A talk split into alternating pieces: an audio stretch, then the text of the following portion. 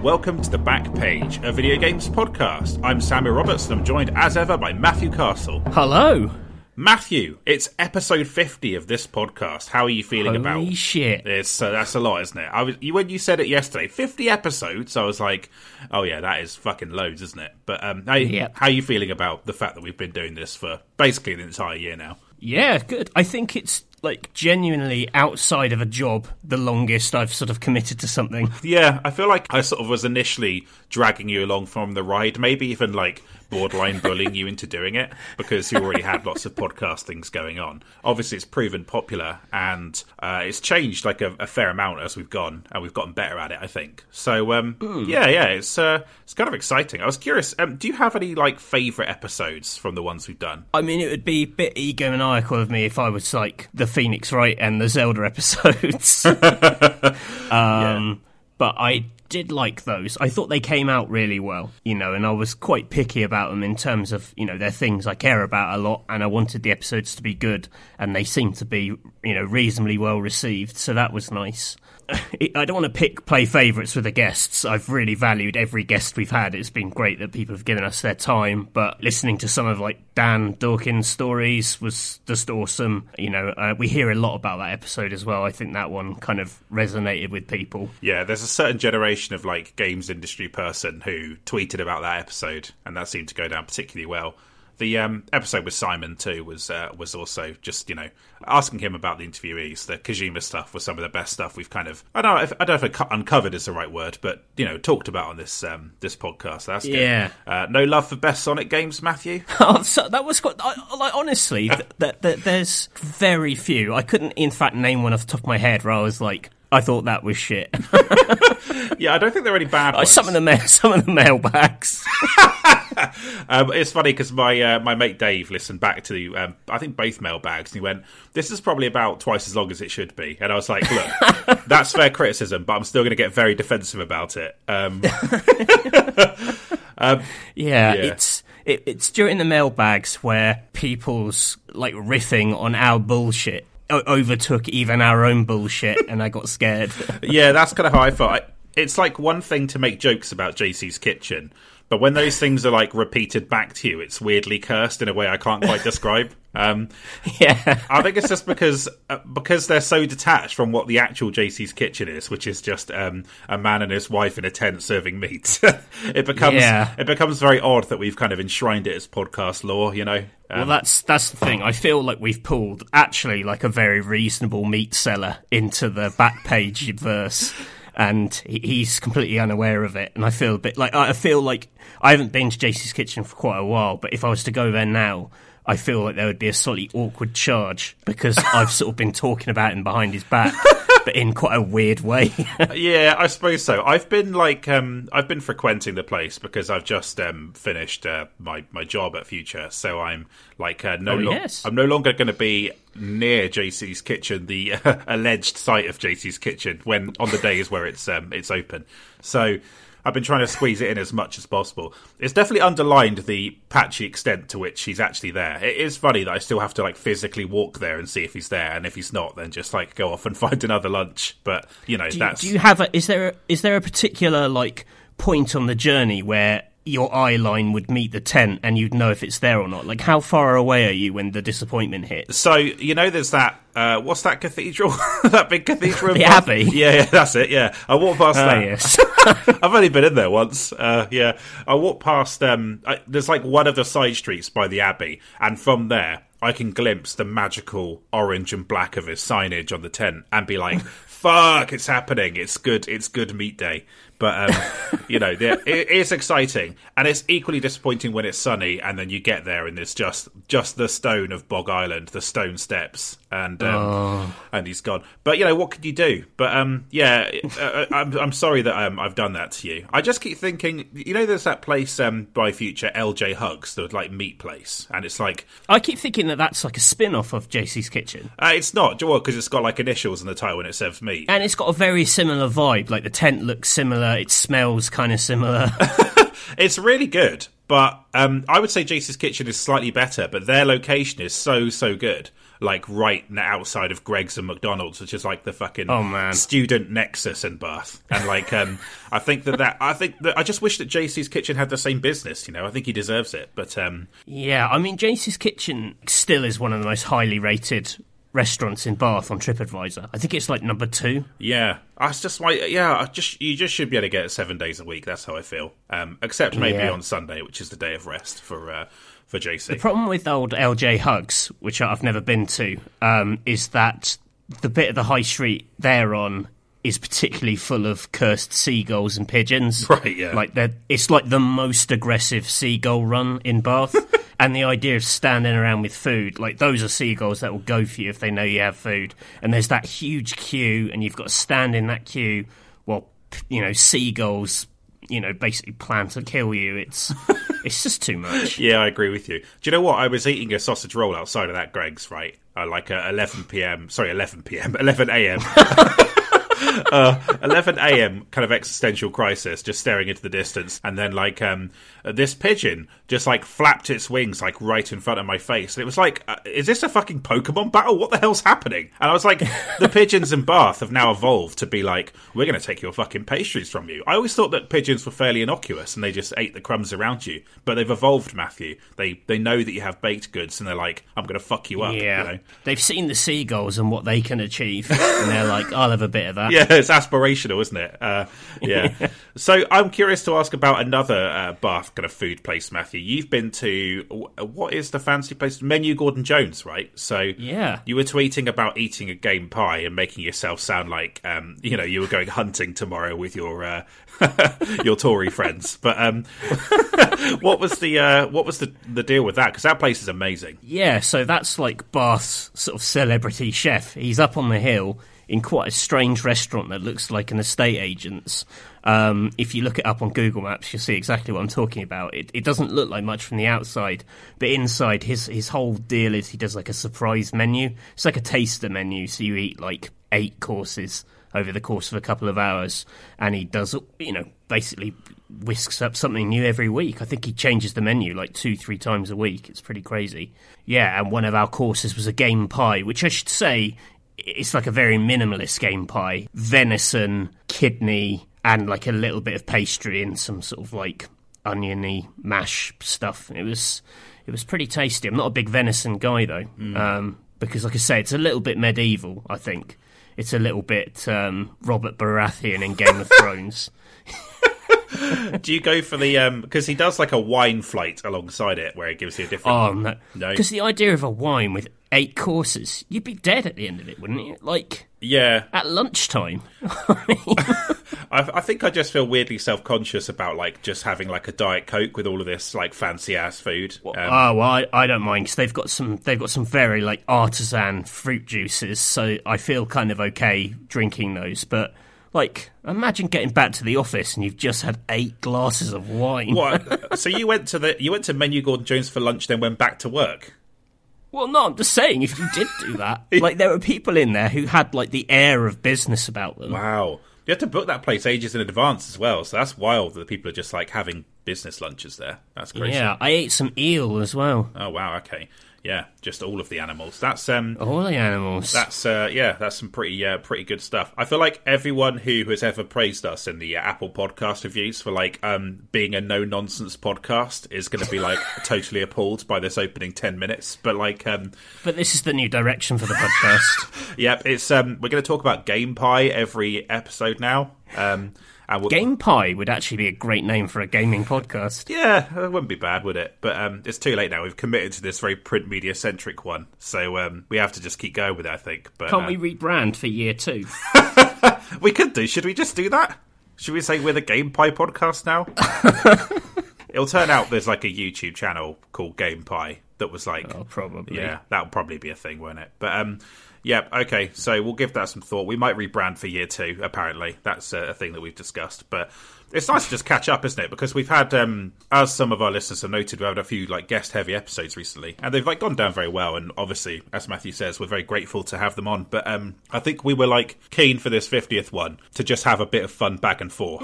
And so in this episode, we're going to have a like a little bit of a chat section here. We're going to talk a bit about some news, which um, if you want to avoid that stuff, if you're listening to this six months down the line, you can just skip forward probably about thirty minutes, and then we'll get to um, what the theme of this episode is, which is how to make a games magazine. So in this podcast to date, we've covered loads of different aspects of games media. In this one, I thought we could document the entire cycle of making a magazine according to me and Matthew's spotty memories, and then to like cycle through 15 things that can go wrong while you're doing it. So, um, Matthew, how did you feel about that subject coming to it? Like you say, it's been a while since I've had to do it, so I was just trying to like cast back to some reasonably cursed memories, particularly for the stuff that can go wrong, because obviously try and block that out of your head.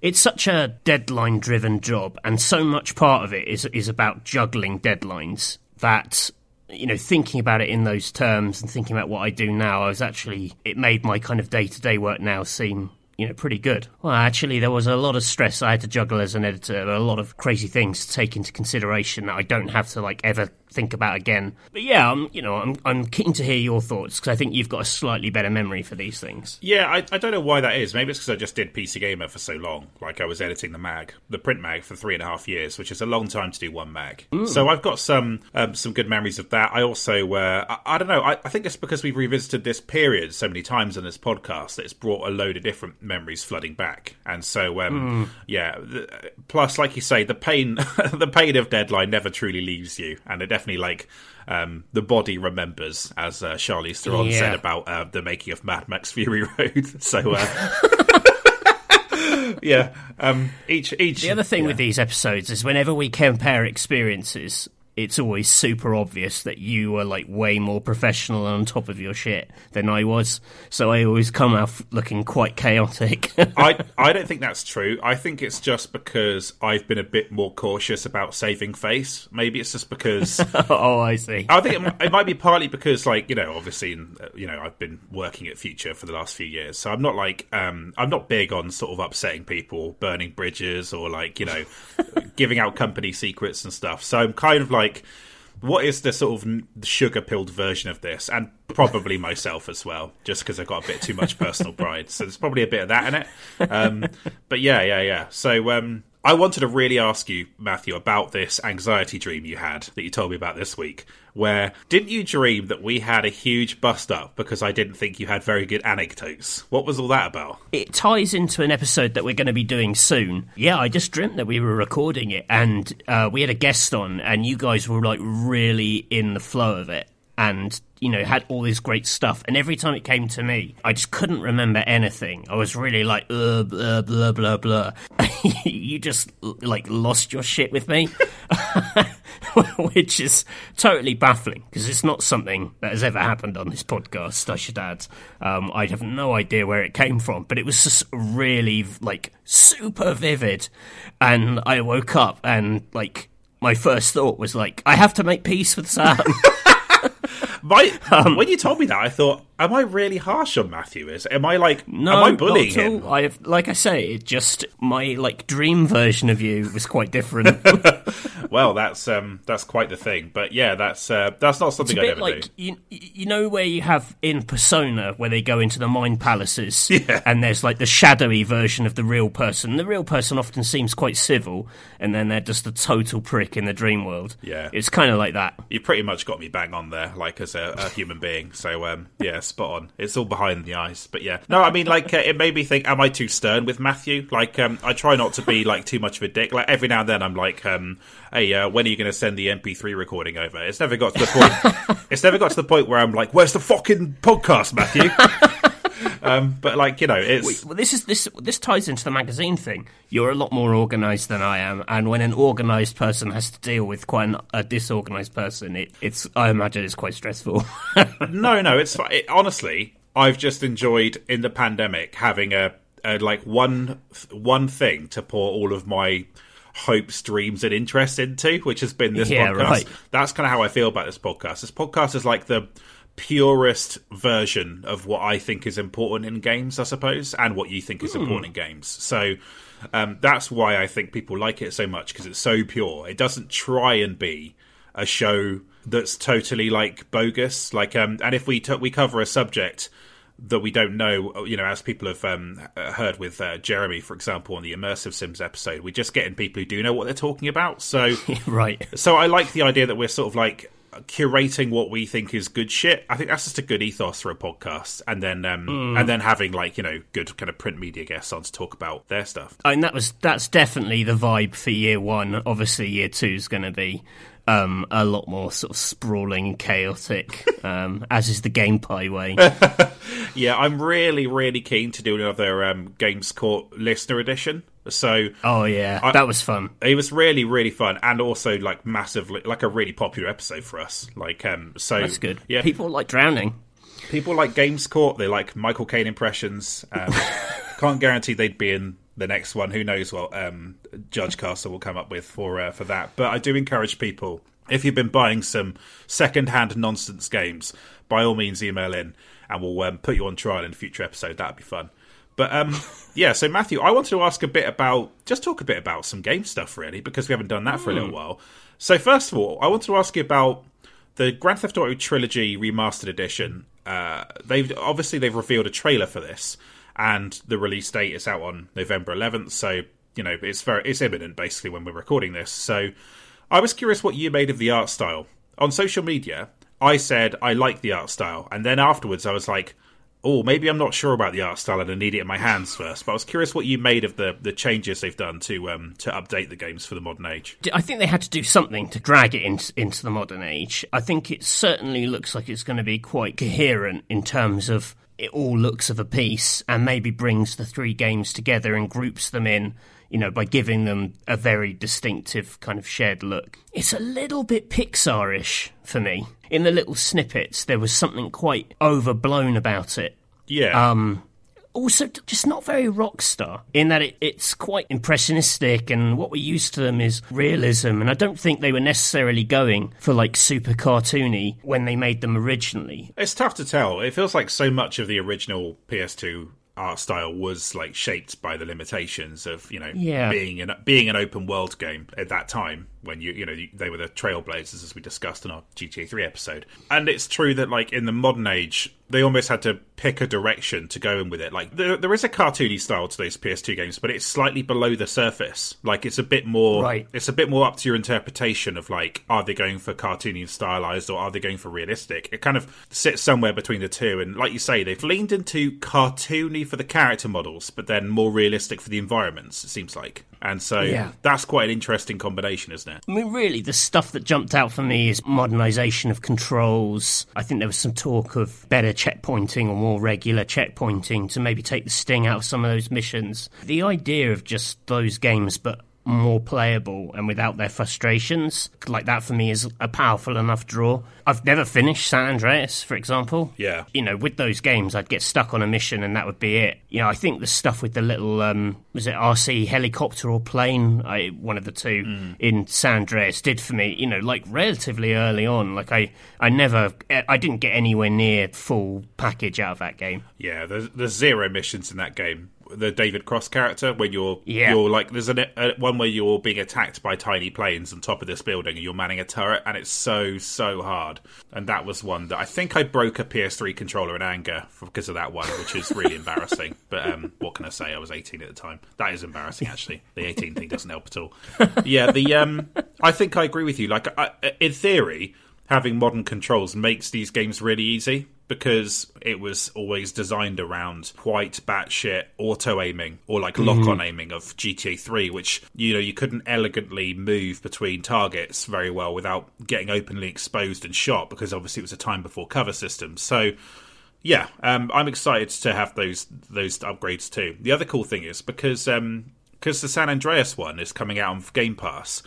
I like the idea I can kind of play that and then judge if I want to buy the whole set. You know, Yeah. that's kind of what I'm thinking of doing. Are you in the same boat? Yeah, aren't they giving away different bits in different places? Yeah, so I think GTA 3 you get on PS Now in early December. Right. Yeah. But um, They're holding back Vice City. they know it's the one people want, I guess. But uh, yeah. yeah, I mean, to be honest, San Andreas is the one I want. I did like you, like you. I never finished it. Yeah, for sure. That's the one I want to play through. Yeah, I'm, I'm, I'm pleased they're doing it though. I think someone made the point that it sucks that they've taken the old ones off sale on PC to sell these ones. Right. I agree that is bad. There's no reason to do that really. They could just put them on there and people can keep modding them. But that is disappointing. But yeah, like you, I, I really want to see what the um how they turn out because the version that's on PS4 as it stands is just really roughshod and not to- not very playable in in uh, 2021. So other things, Matthew. I wanted to ask you what you've been playing recently because you play about triple the games I do. And I mostly I've played 100 hours, 106 hours of Apex Legends in 3 months and not loads else, which is shameful on my part. Um, otherwise, I've been investing time in like Deus Ex and research bits for this podcast. But what have you been up to lately? I've been trying to play lots of stuff so that I've got interesting games to talk about in our Games of the Year podcast. It's just become this huge thing on the horizon for me where I'm moving towards it and I feel like I really want to have like a definitive top 10, which is obviously insane. Like the idea of that is preposterous, but I keep playing things and not particularly liking them. And then I'm like, oh, well, this isn't in the top 10, so it's worthless to me, which is obviously also dumb.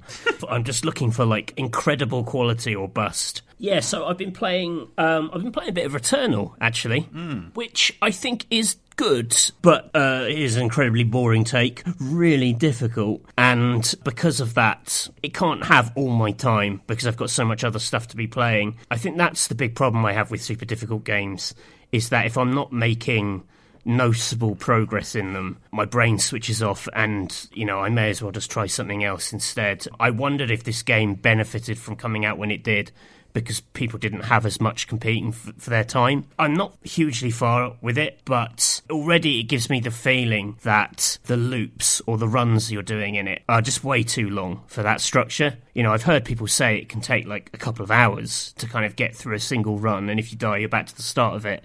And that for me is just you know I can already sense that the length of time it takes me to to achieve anything to achieve the little that I do achieve really bugs me which is annoying because you know as a technical showcase as a PS5 showcase the way it uses the controller and all the haptics and all that jazz and the 3D audio like it's probably you know the most impressive showcase outside of Astrobot. But at the same time like I just can't claw away at it for too long. I don't think. Yeah, I've played it, and I, I got to a similar point where I was hit by the revelation that I will probably never finish this, and Right. that's tough because I probably could if I made this the one game I played for like a month or two months, but Yeah. I'm not quite in the place where I can do that at the moment, and so I fear like not seeing the back of it. I, I'm pleased that I have it and that I've been able to experience it because, like you say, it is a great showcase for what the PS5 can do.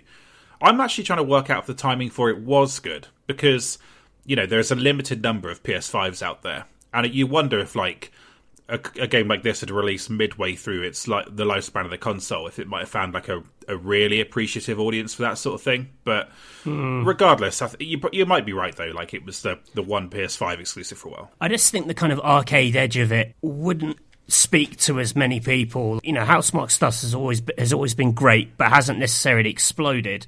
And I think having this early in the cycle, when there's not much else for people to play, gives it its best chance. Like I just don't think in a world where there are, you know, God of Wars to be played and more Spider-Man games that people would ever spend their 70 quid on Housemarque that isn't to put them down, but just in the context of what they are in, in terms of PS5 studios, I just don't really see that myself. One thing I will say about that is that you know Sony. If, if Sony's been subject to any criticism, it's that they make too many open world games. They make too many games that are kind of like you know broadly accessible for like lots of different people.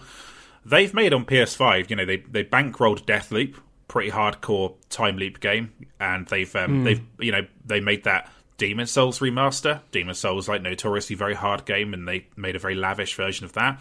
And then th- there's this, which doesn't really fit into the the camp of anything they've been doing on PS4, and they went out outright and bought the studio off the back of it. So you know, I, I hmm. like the commitment to a bit of variety in that exclusive lineup. you Yeah. know. that's good. It's on that level. It's I- good. Oh yeah, for sure. Yeah, I like I, I'm not putting Housemarque or their game down at all. It's just you can tell from social media what excites your core PlayStation fan. It is those open world games. You know, it is Naughty Dog, God of War, and uh, Horizon Zero Dawn. Like those, those are the things. So yeah, for this to have made the impact it has made is pretty cool. It's pretty impressive. But yeah, I just I'm just spoiled by Hades, really. Unfortunately, with with that model of game because that game does it so beautifully. Yeah, Deathloop did as well. Deathloop was like hardcore, but made it kind of comfortable to repeat the day. And um, Yeah. yeah, and I had you know because of the infusion system, had quite a lot of continuity between those playthroughs.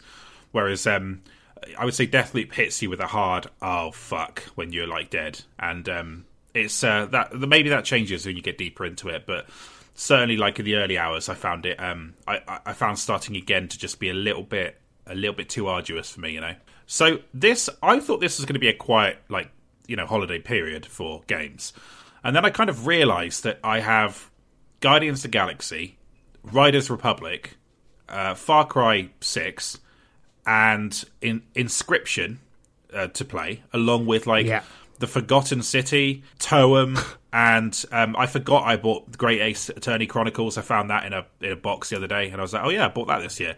And like, there are so many games, Matthew. And Age of Empires Four just landed on uh, Game Pass. Yeah. Forza Horizon is imminent, and Halo is coming in early December. This is not a quiet year at all, is it? And um, I don't know. It, I don't know why it seemed that way um, a few months ago, but now I realise there's lots to play. Maybe it's because there's maybe like a uh, there are fewer uh, big sexy exclusives this holiday period from Sony and um, Nintendo. But um, yeah, how are you kind of like looking at the next couple of months? you know, I'm still wrapped up in all of it for work. You know, it's it can be quite a uh, juicy freelance period, but that also just changes your relationship with those games. I actually find these days I almost need to be kind of commissioned on something to give me the drive to really power through something. Otherwise, like my you know, I'm very stop start with games, but I'm I am definitely in a game playing phase at the moment. Like I have phases where I'm like super into TV or I'm super into books and I'm just reading every spare moment of the day. And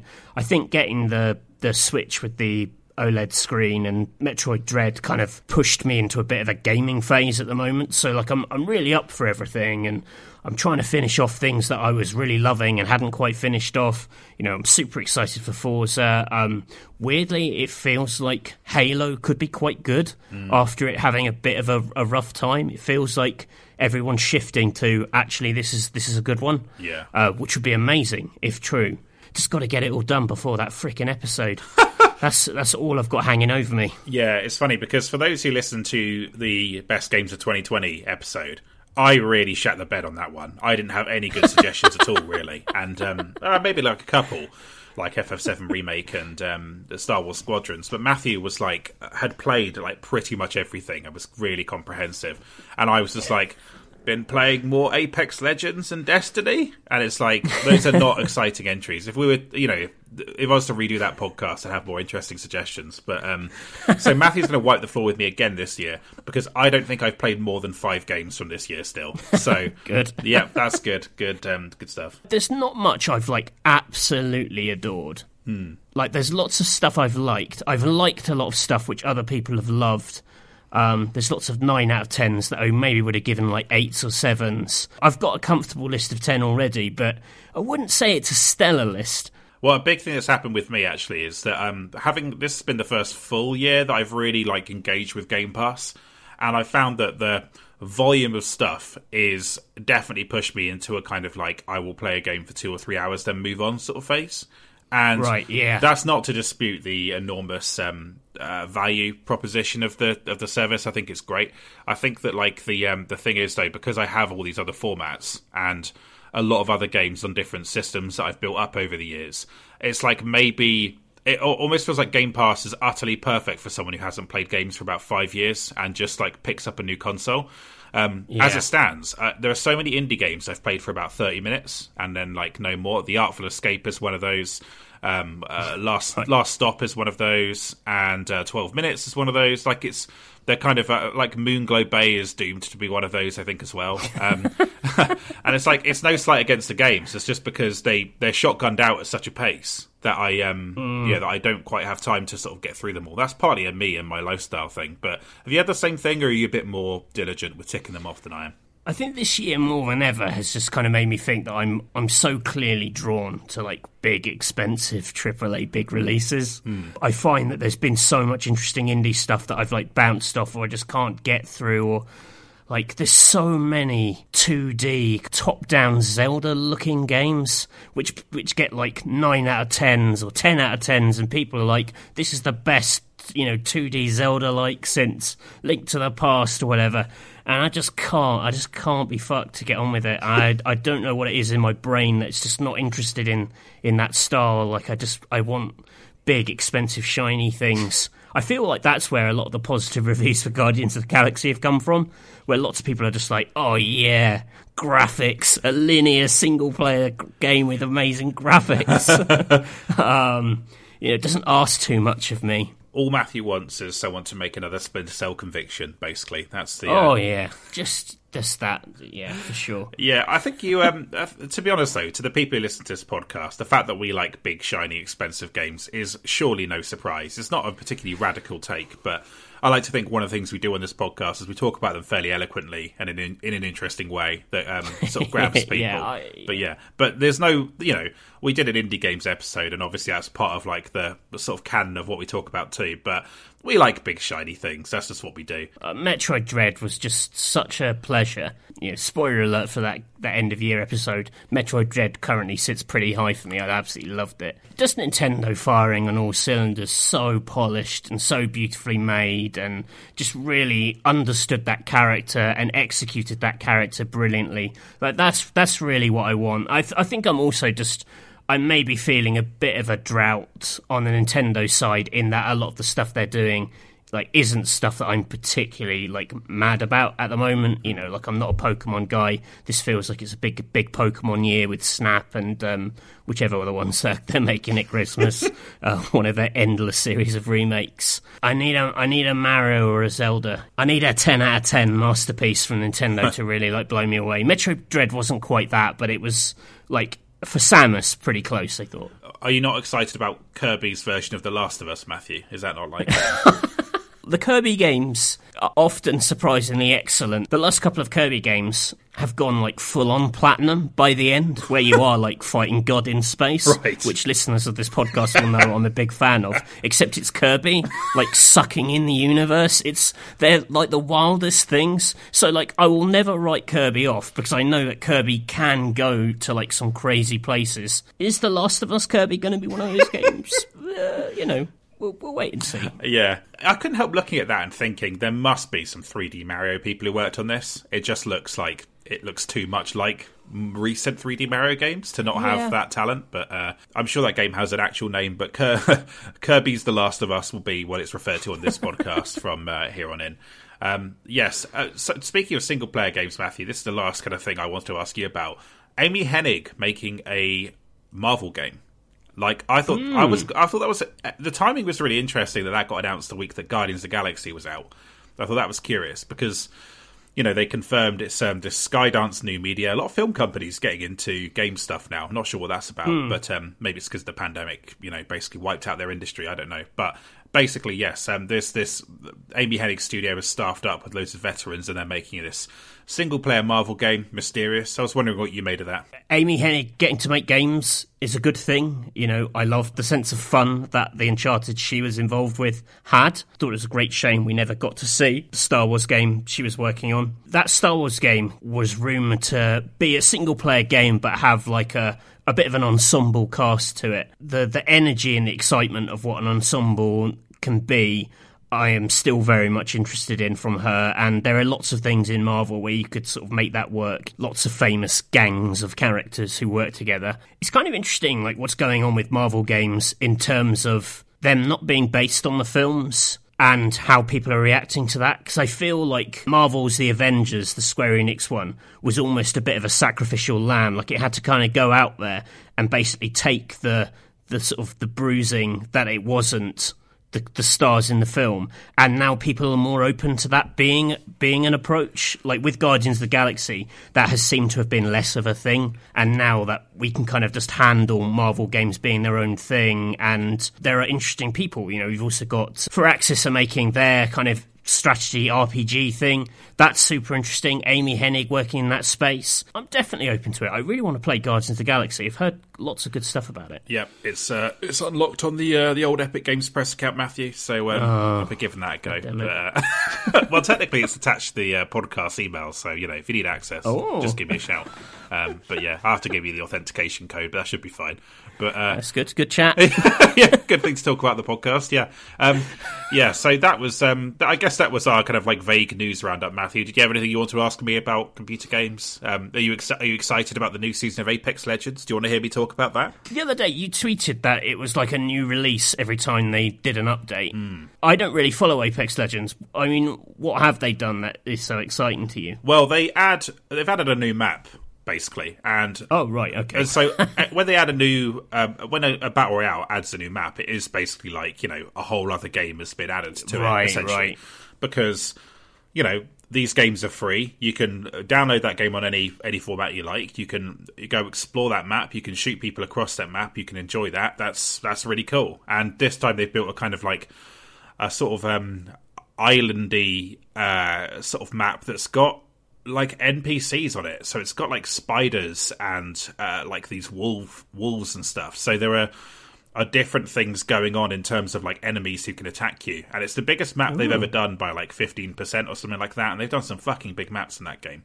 The other thing is, it's by the um, the lead designer of this one is the lead designer who did uh, World's Edge, which is my favorite map of the game, which is the um, kind of lavery map that had the the old party boat and train that I've um, discussed on this podcast in the past. Don't need to go over that again.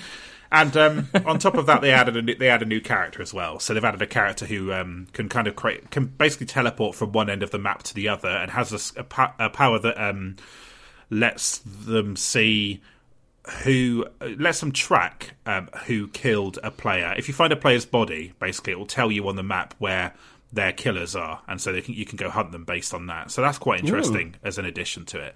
Um, but every time they do this, they they sometimes the the other thing they've done is they've reinvented one of the characters who wasn't very good and wasn't being used. So her powers are completely different now. They'll sometimes wholesale change a character so they're um, they're more viable in um, in multiplayer. Like a bunch of my characters have gotten better over time because um, not as many people were using them, but they've buffed them so they're a bit more like um, oh, nice. worth having. So it's hard to make update stuff sound super sexy, but the new map is the cool thing. It's like uh, dropping into a new space. When you play the game as much as I do, it's just good to have a new place to go. Basically, you know, these are like communal hangout spaces, like I say, because.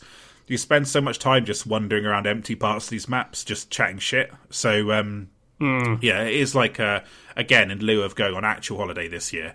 This is um, this is going to have to do. So um, yes, Apex Legends, Matthew. It's available on all good games consoles now. What you're basically saying is that this is going to be your game of the year again. No, I'm going to avoid that because the listeners are probably fucking sick of it. I mean, I just imagine that like people don't listen to us to hear about live service games. Do you know what I mean? I feel like people probably like like this podcast to get away from that. So I'm not going to inflict it on them. And um, I haven't been playing Destiny this year at all, actually. I'm glad you've got out of that that bad relationship.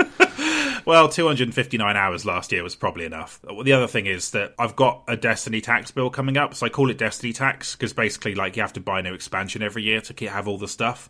And it's like I think it's I think it's like eighty quid this year. The bill, the bill's gone up. You know, they need What? they need to put like um like the energy cap. There needs to be like a Destiny cap. I think on the amount that I have to spend on it.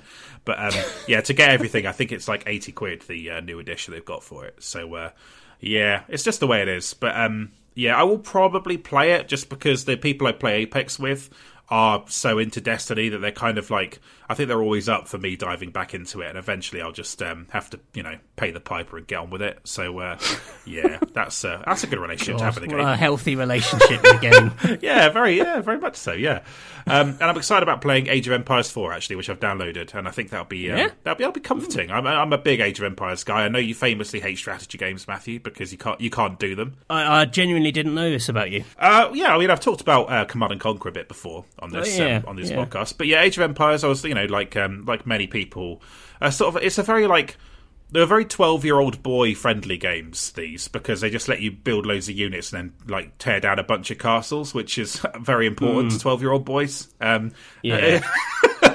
for reasons I can't really explain. But uh, yeah, so I'm, I'm excited about that one. I am going to make this the Forza as well that I, I I stay up to date with. That I'm like playing it as other people are playing it because I've missed that boat each time. So if I just play this one, I feel like I'll be um Yeah, yeah. I'll be good. Plus, it's just going to be on Game Pass. So that's good. Like you as well, I'm excited about Halo. I think that they've um, they've done a really good marketing campaign. Actually, I think that the the idea that they let the multiplayer do the speaking first, and then only showed the campaign when they were really ready to show some cool shit. That was um, that was a good strategy. Plus, they put a beard on that Craig guy, etc. So um, yes, there we go, Matthew. Some games chatter there. Anything else to add, or should we move on to the next section and discuss making a magazine? Let's move on. All right, good. It's over. Goodbye.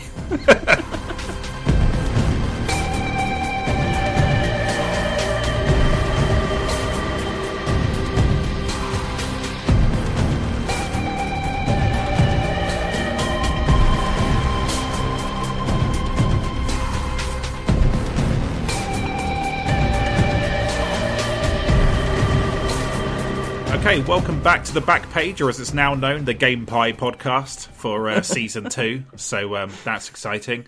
Like, uh, what can people expect? Have I been buffed like an Apex Legends character? Uh, yes, um, you've actually been replaced with. Um, oh shit! yeah, we've we've we've like basically just recruited like a, a young sexy YouTuber to replace you, and uh, that's good. And um, oh, and I've been replaced too actually with um, one of the one of the other Sam Roberts who are in the games industry. Um, the one who works, um, he used to work for IGN. He he will now be on this podcast. Oh so, well. uh, well, it was fun. It was fun while it lasted. I think so. I wish them well. So yes, um, what can people expect from uh, year two, uh, Matthew? It makes me think of that Simpsons 138th episode spectacular magic powers, wedding after wedding after wedding. What can um, do you think people can expect in year two of this podcast? More poorly remembered anecdotes. Probably fewer of those though, because we've um, because we've we've done so many of them on this ep- on these episodes. More guests with bad mics. Well, try and work out who Matthew's taking a swipe at there. Like uh, that'll be fun for you. Uh, I really appreciate all the guests who've come on. However, the mic situation. Well, I mean, there is a but. I mean, of course. Thanks for your time, but not your microphone. Uh, yeah, I think like uh, a little. Uh, this the some of the episode ideas I want to do in year two. I'll just riff them off. But we've got um, the best games of the the rest of the years to do. We've got to get up to 2019 on that one, and then go backwards to 2001, which I want to also force Matthew to do at some point. and um, also, also More drafts. Yep, we got the Wii and the PS Vita drafts. Also, the Game Pass rival draft. We talked about that one. That'll be um, that'll be good. Where big Sammy Holdings and Matthew Castle Productions will come up with their own rival version of um, uh, Game Pass. You can imagine all the fun nonsense we'll come up with off the back of that. What we'll call it, etc. Can't wait to hear what Matthews is going to be called. That'll be good. Um, yeah, probably uh, more discussion of JC's Kitchen. Best Final Fantasy games. We want to do a Witcher pod next year. I might finally play Red Dead Redemption 2. Maybe we can talk about that at some point.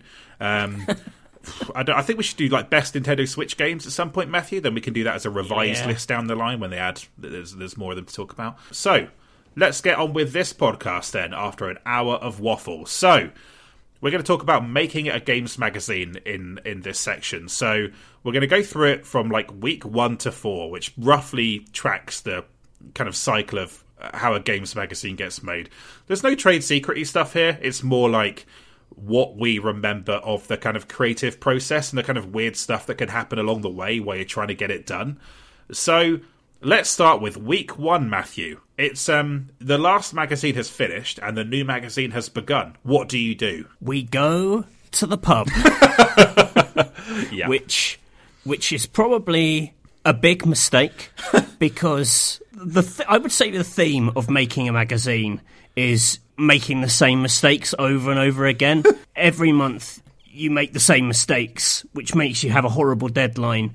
And then you kind of recover when you should be getting into it and not making the same mistakes. Um, and hilariously, I didn't learn this over like 10 years. Um, but now when I look back on it, it's so obvious that that is 100% the case. So, yeah, I don't know about you, but NGamer, we'd finish an issue, and then the next day would basically be an off site planning meeting. What? as we used to call them. Oh, what? You just went to the pub for an entire day? At lunch, definitely at lunch, Right. and then yeah, that would probably be it for the rest of the day. Wow, yeah, that never happened actually in my um in my experience. Like, um, they're definitely like uh, going to the pub the day of deadline, like the day it's over, or maybe the next day, but like um not during work hours, admittedly. So, uh, but that's like you know my.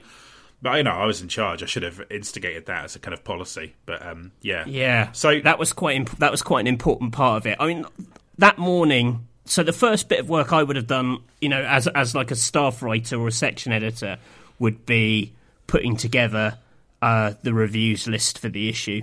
So I'd be looking at basically what was what was happening. Again, another theme of these things is putting together the dream of what you want to happen, and then basically navigating your way to the sad reality of what does happen four weeks later. Yeah, that's basically it. Like, um, here's an interesting thing about games magazines, right? And this applies to film magazines and anything as well that's like anything that's responsive that that has to be up to date in terms of like what it's covering.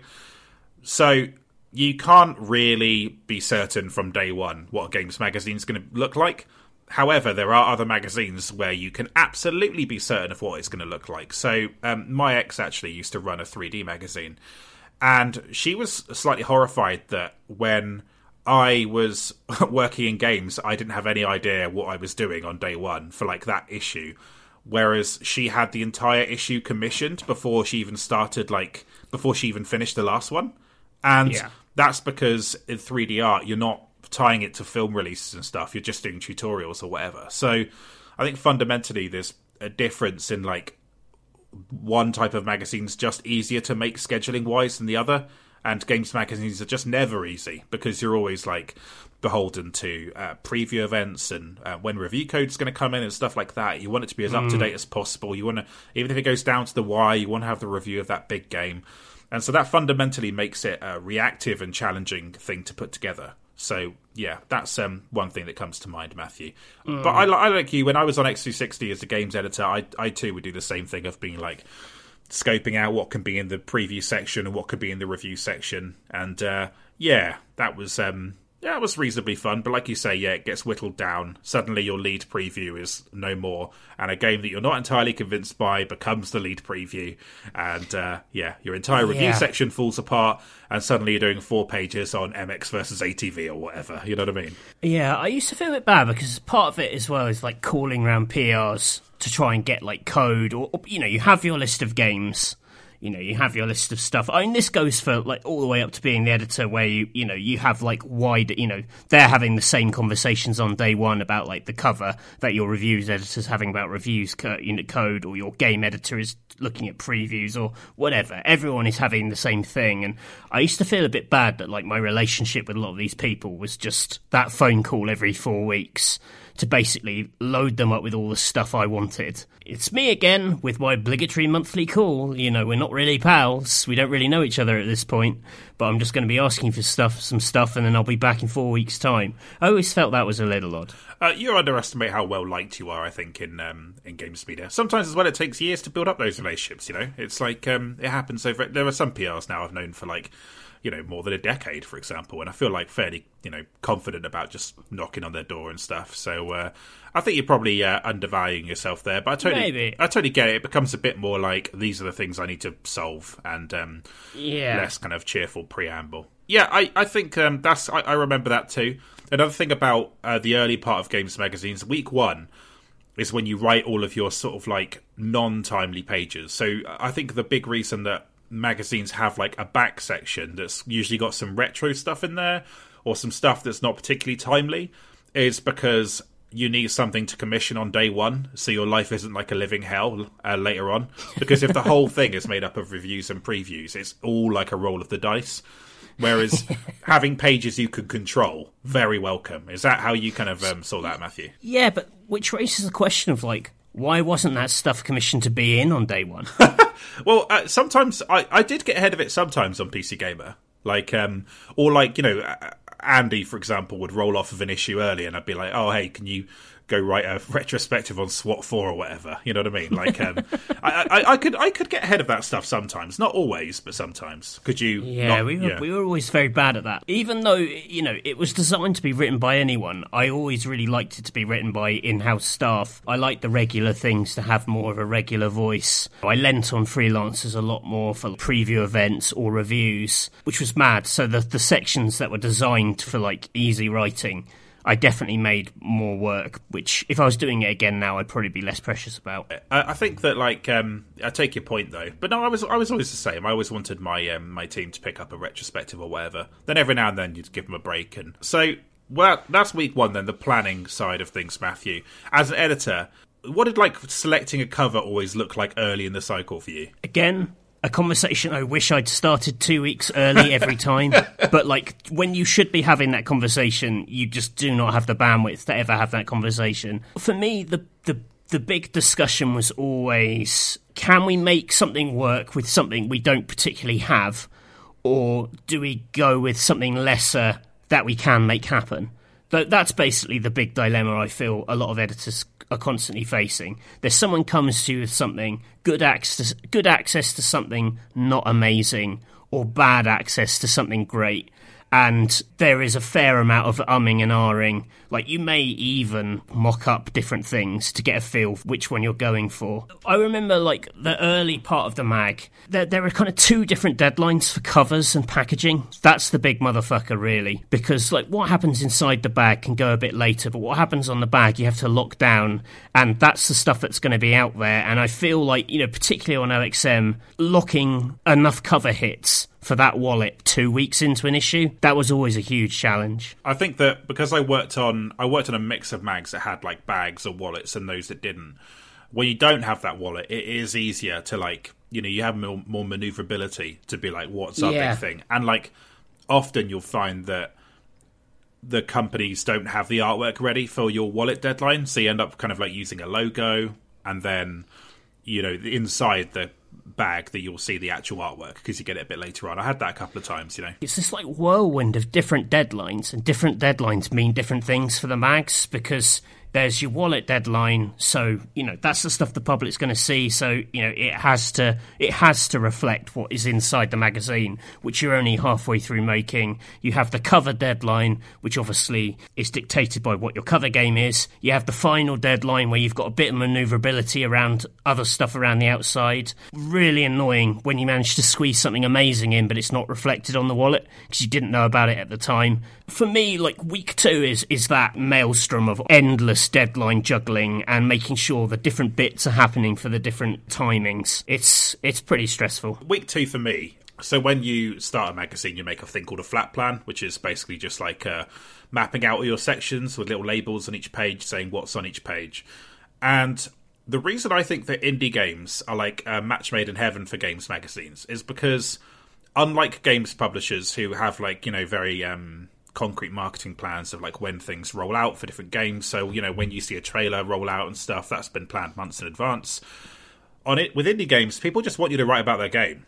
So you know they'll you you'll contact a developer and they'll be like, I can either send you a build or they can give you an interview quote, so they can give you some screenshots. Like it's quite straightforward to sort out. So on PC Gamer in particular, I became quite big on leaning into having like lots of one and two page indie previews, Matthew, just to kind of like hmm. bookend the blockbusters. Did you ever get into the pattern of doing that? You benefit from being like the absolute sort of indie heartlands of PC. Hmm. Harder on definitely Nintendo, Xbox. There was like idea Xbox stuff, so we could we could have a bit of that. I mean, what was kind of useful over the, especially the later years, is because indie was becoming you know so big, you were getting some quite big names from you know AAA shifting back into indie. So even if like the game itself wasn't particularly something you were wild about, you could get quite good access to some good names who were better known, and you could maybe spin out some stuff like that.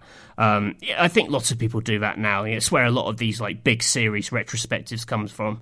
You know, it's basically all these people who've kind of left the left the mothership and are now kind of free to talk about things once their their non-disclosure agreements are up. Th- the big thing in Nintendo was the fans filled so many gaps for us, like people doing interesting stuff. You know, we had a a, a large section in uh, Nintendo Gamer, which was like World of Nintendo. Oh, not the there was always World of Nintendo in Gamer, but there was like ten Nintendo happenings at the front, which was like six pages of just really nice, classy stuff fans are doing, and like Nintendo fans were so sort of fervent that you could rely on them to make nice stuff. You weren't just putting in like no offense to the kids, but you weren't just putting in like crappy sketches that children had drawn of Mario. You know, it was kind of like here's someone who's made like a legitimately nice like you know, wood carving of Wario or something, you know, and it had like beautiful photography, and you could go on people's Etsy's and find all these interesting product, yeah, stuff like that. So you know, we we could really lean into that. We did it on ONM as well.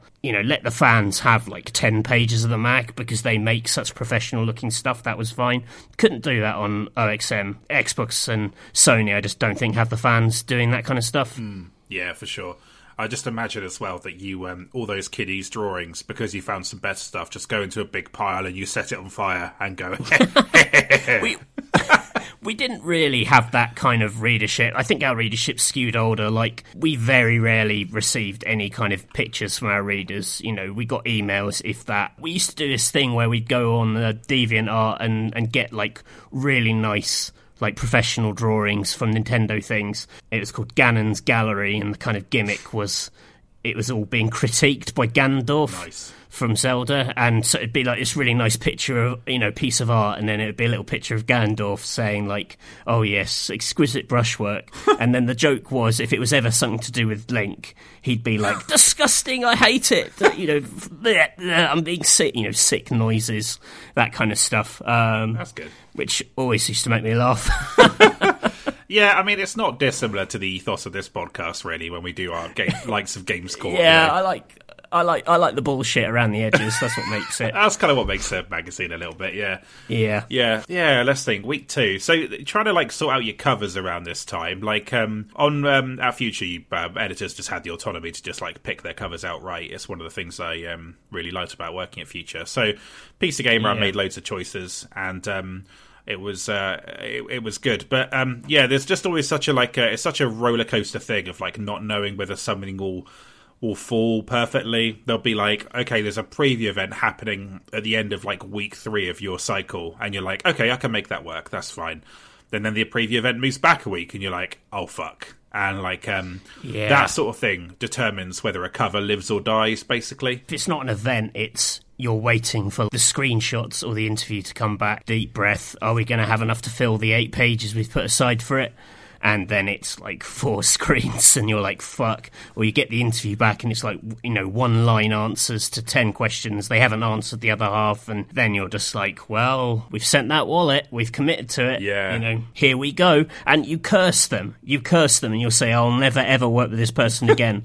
And uh, lo and behold you're uh, signing up next year for the annual version of that game that shit on you last year and it shits on you again.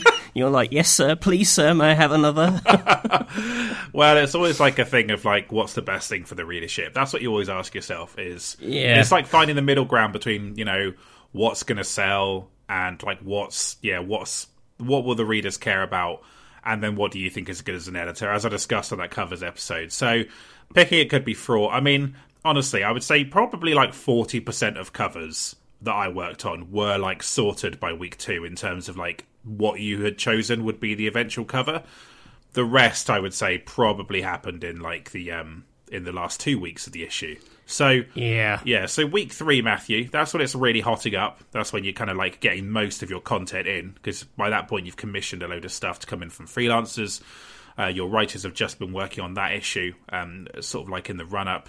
Um, deadline isn't quite here yet, but it's sort of on the horizon. What do you kind of remember about this part of the mag cycle? I mainly remember my production editor getting very nervous. um, the production editor, for people who do not know magazines that well, they're basically prodding the text, they're going through everything and, you know, fitting it to the page. They're doing the quality checks, making sure everything's working on the page, spelling, grammar, everything, style guide. Like, they're really working it up. And it's different from mag to mag, but the mags I've worked on, they often sort of manage the flow of things. They they have in hand like when stuff's coming in, they're making sure it's not all getting too bunched up.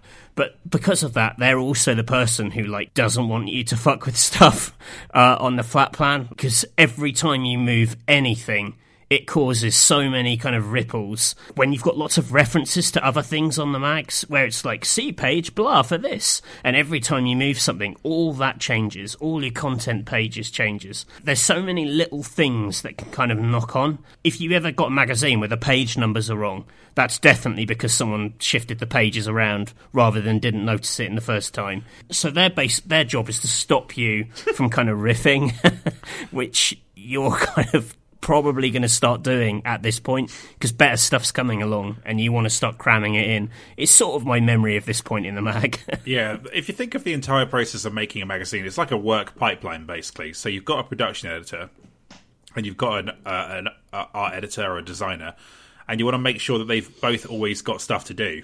So if you're not if you're not careful, the first two weeks can end up being really quiet and then the last two weeks end up becoming like absolutely fucking chocker. So they go from like zero work to like triple the work they can really handle, and like that's what you want to avoid, whether you can or not. Uh, realistically, I don't know. I think making magazines is just like it's just tough. It just is. It's kind of yeah. like to get the best stuff in does require being timely a lot of the time, and it does. It does. It just causes headaches and it's quite um, quite stressful.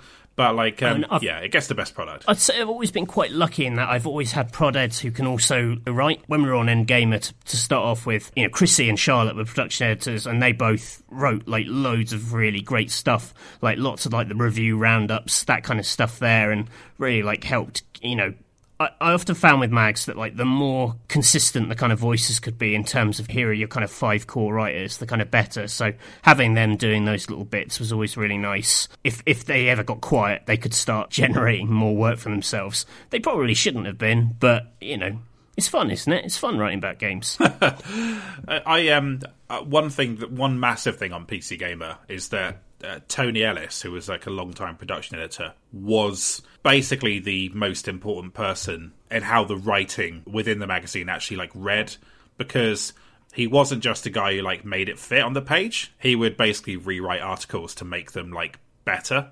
And mm. he was so valuable for that. Like it was basically like being a deputy editor and uh, sub editor, production editor at the same time. It would turn sort of like something quite average into gold, basically.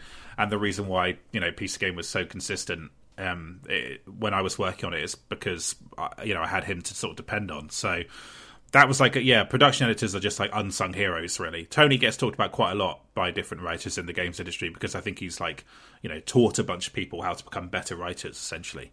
So yeah, yeah he's a very valuable, very valuable figure.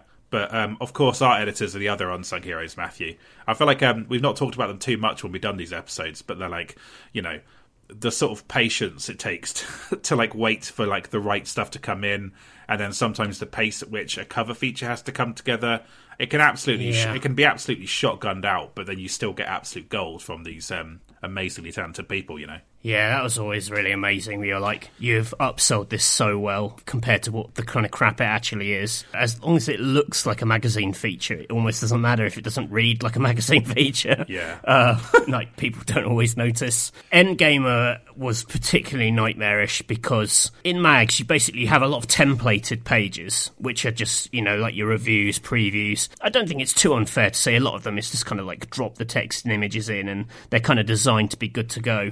But NGamer had like so many bespoke pages, so many bespoke elements, even like the reviews pages, the amount of character art on them. It was it was super hectic. You know, it was sort of semi designed to be a bit more like your kind of Japanese mags, your sort of Famitsu's, which is just like an explosion of just chaos everywhere. So that was a mag. That was like super work intensive on on like everyone and definitely the mags that I worked on as I went along, like whenever we redesigned, we always sort of simplified as much of it as possible, and then you'd have a few, you had a couple of features where like the art ed would really get to do their thing, and doing captions is uh, another thing. Like um, Tony used to do those on PC Gamer, but like when I had to do them on Games TM, I just they must have. I did so many bad captions as an editor; it was just um, comical, really.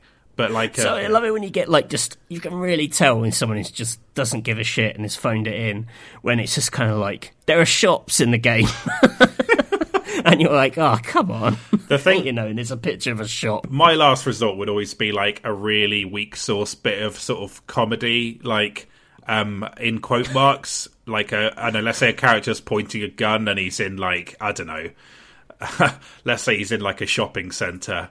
And it's like, uh, oh, I can't believe they ran out of toilet roll or something like that. And it's like, that's just obviously terrible. But it's the easiest thing to do. Is that you're basically saying what you see, and and like, is this content? But I feel like I did a lot of those captions. You know, If you write uh, for Edge magazine, like their captions are like super long, like they're like mini paragraphs. You can legitimately say something important in those captions. So I feel like, oh god, I've really got to come up with something good for this. You can't just have a man with a gun saying, "I can't believe they've run out of toilet roll." I, don't think that would fly in Edge. I feel like I should read this um, Dying Light 2 piece and see what kind of captions he came up with for that. It might give me a good cross section of um, how you think about this stuff, Matthew. Uh, yeah, I'm I'm not great at captions. um, like I'm okay at like little weird sort of like a lot of the little jokes we used to cram in around Endgame are like the footnotes. Or there were like the little kind of um, oh I've forgotten all the terminology for this stuff like the little kind of coloured spots we'd have on colour character art you know little bits and bobs there but when I give me like twenty words and it's kind of do I say something that me- meaningful or do I do I try and like make a joke about this guy looks like he needs a shit or something? Right. you know, it's they were always the bit that came last, and I was always the most tired by that point. and you could just tell, like, some people are great captions writers. I was never one of them. I, I struggle with it too. Like, there was some other weird sort of minutiae on PC Gamer. Like, uh, we had the big word, which anyone who's read PC Gamer will see that when you get to the reviews section, there's like um, in massive black text, uh, sort of like a big word at the top that says, you know, it's like a kind of pun, usually a one word pun or that relates to the game. Um, and they were really hard to come up with. The best one I ever came up with was one that never fit, which was when um, Forza Horizon 3, I think it was, had that uh, Hot Wheels DLC. And like, um, I think like all of the courses in the game were like orange because it was like the plastic tracks that you get when um, when you're using Hot Wheels cars. And uh, orange is the new track was the one that I came up with, Oh, and that was so good. Um, I think like I, I think like a really dumb one we came up with was for a game. It was like a Spelunky like game, and I think we, me and Phil, between us, came up with Sick Cave and the Rad Deeds, which was just like genuinely terrible but amazing at the same time. So those were hard to come up with. Those are some. That's just some of the stuff to come up with, and to do it. You know, it's one of those things that you don't really notice it when it's done badly, but when it's done well, it kind of has a, a real impact. I always used to feel the pressure because it was that was the stuff people used to sort of say about you know the NGamer family line, you know N64 NGC. It was all the crap around the edges that people fell in love with. So it was kind of like, oh man, I really want this stuff to kind of like sing. You know, sometimes you can overdo it, and you're you're striving so hard for like a joke or a bit or whatever that it can seem too try hard, and it just it lands horribly on the page. So. Yeah, still to this day, uh, a, a very delicate balancing act. So, week four, Matthew, the final week of the issue. This is just like always so, so stressful. And um, I don't think there was any mag I worked on that didn't have like late nights. Like, I know that some editors could manage their time very well, so they didn't have late nights. Uh, I I was either wasn't that editor or the magazine required too much last minute stuff for that to be possible. I found that like I, my attention span is extremely good for like uh, writing and editing on magazines. I didn't think I didn't really waste time during the day. I was always working, but um, it just inevitably piles up. What's your kind of memory of the final week of working on magazines? I, I was a really close page checker. I was very, very particular. Probably too much of a control freak about wanting to, you know, personally sign off every page. You know, some people would give, you know, if their dep head had signed stuff off, that was fine. But we were often so up against it. Our my dep heads were, were writing that week, so yeah, my memory is, is just is is a, yeah a the the manicness of the office, but also just taking home big piles of like slippy A4 slippy folders with printouts of pages, heaps of these bags. I remember them because they were, I called them slippy because they were really slippy. I used to have piles of them. They were always fucking slipping off my table at home and desks, and I was always picking these fuckers up. Is a, is a memory of deadline. When you're really stressed, the last thing you want to do is be picking up all this shit off the floor. Um, that happened a lot. I was a bit of a notorious rewriter in terms of like tweaking stuff and and not necessarily sending stuff back but massaging stuff you know i wanted the editor's hand to be on everything which is why we had loads of good writers where you'd be reading their stuff and there suddenly be like a really shitty dad joke in the middle of it because that was me i used to feel terrible about like inserting my my crap into like you know Simon Parkin's work or something. You know, it's just it's just a completely unreasonable thing to do. Um, but you did it anyway. But I did it anyway because I was in charge. God damn it! A lot of late nights checking over these pages. Every different mag has different things that stick with you. I mean, like my genuinely like my lasting memory of ONM is having to constantly copy and paste the E with the accent of Pokemon um, yeah. because I didn't know the keyboard shorthand for it. So I'd have to find an E with an accent and then copy and paste it. I was always having to do that. Um, you have some weird font things where, like, if you italicize game titles, it's not just a case of hitting an italicize button. Sometimes you have to pick a special font with like a different weighting because it looks funny when it's italicized. Yeah. That's really nerdy, but like honestly, so much of Deadline is spent pulling off these like quite arcane processes of making very tiny things change on the page. Mm. It gets us really, really granular. One thing I just recalled from that was um, it was never a simple case on PC Gamer at least. It was never a simple case of italicizing a font. It was like you had to select the words you wanted to italicize and then pick the degree angle at which the words would be tilted and oh Jesus! And like it was, I think like when we had the first uh, sort of run at a redesign, like um, one of the new fonts was like nine point one two degrees or something, and it was like, look, this has to be ten, or we'll like we'll all go mad typing that out every time. So that was one thing. Uh, InDesign as a program is like sort of catastrophically complicated. It's a program I used for like eight years, I think, and then I still never really learned about like eighty percent of what it does um, because mm. it was mm. just so it was so complicated, and I was that's why like designers are wizards because you'd see them you know take this program and just make gold out of it. But um, yeah, I just found that so spectacularly hard to use all the time. But um, yeah, that sort of that odd ephemera like is this actually at 12 degrees instead of 10 degrees you know looking yeah. out for these really specific odd things weird things are like numbers were in a different font to the text right because like we didn't like the way the numbers looked in the font we'd used mm. and just stuff like that. And you're like, every time you hit a number, you have to click on a menu a couple of times. Stuff like that used to drive me up the wall. Like people, because that was quite easy to miss, even for like a good prod ed. And you were just constantly having to check. And sometimes you'd be looking at something going like, is that wrong? And you wouldn't until you actually went into the menu, you'd be like, oh yeah, that's wrong.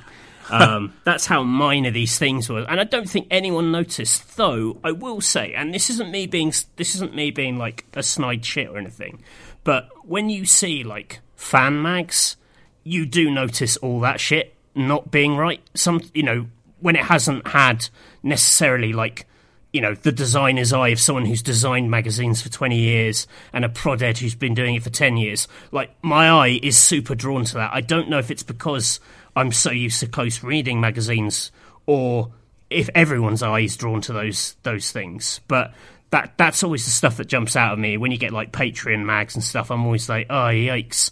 Like these italics are horrible, or like the widows on this paragraph are just fucked and things like that. There's some stuff that I just had a blind spot for on um, on PC Gamer. I think I would miss uh, missing words would be like probably the most common error of my ones. Um, I think just because a tired deadline brain can sometimes fill in the blanks when you're reading, or at least I found that a little bit. So mm. those are more common errors in mine. Not too many of them, but like um, at least one or two that I remember that seared into my memory. Generally I mean, speaking, Deadline was just like a kind of rush to the finish. Some of the stuff I reflect on, like the the cover I did, where I was like, I don't know how I did that in retrospect. Well, the answer was I had a good deputy editor, Phil Savage, but this we did a Star Wars Battlefront two cover. I went on the trip.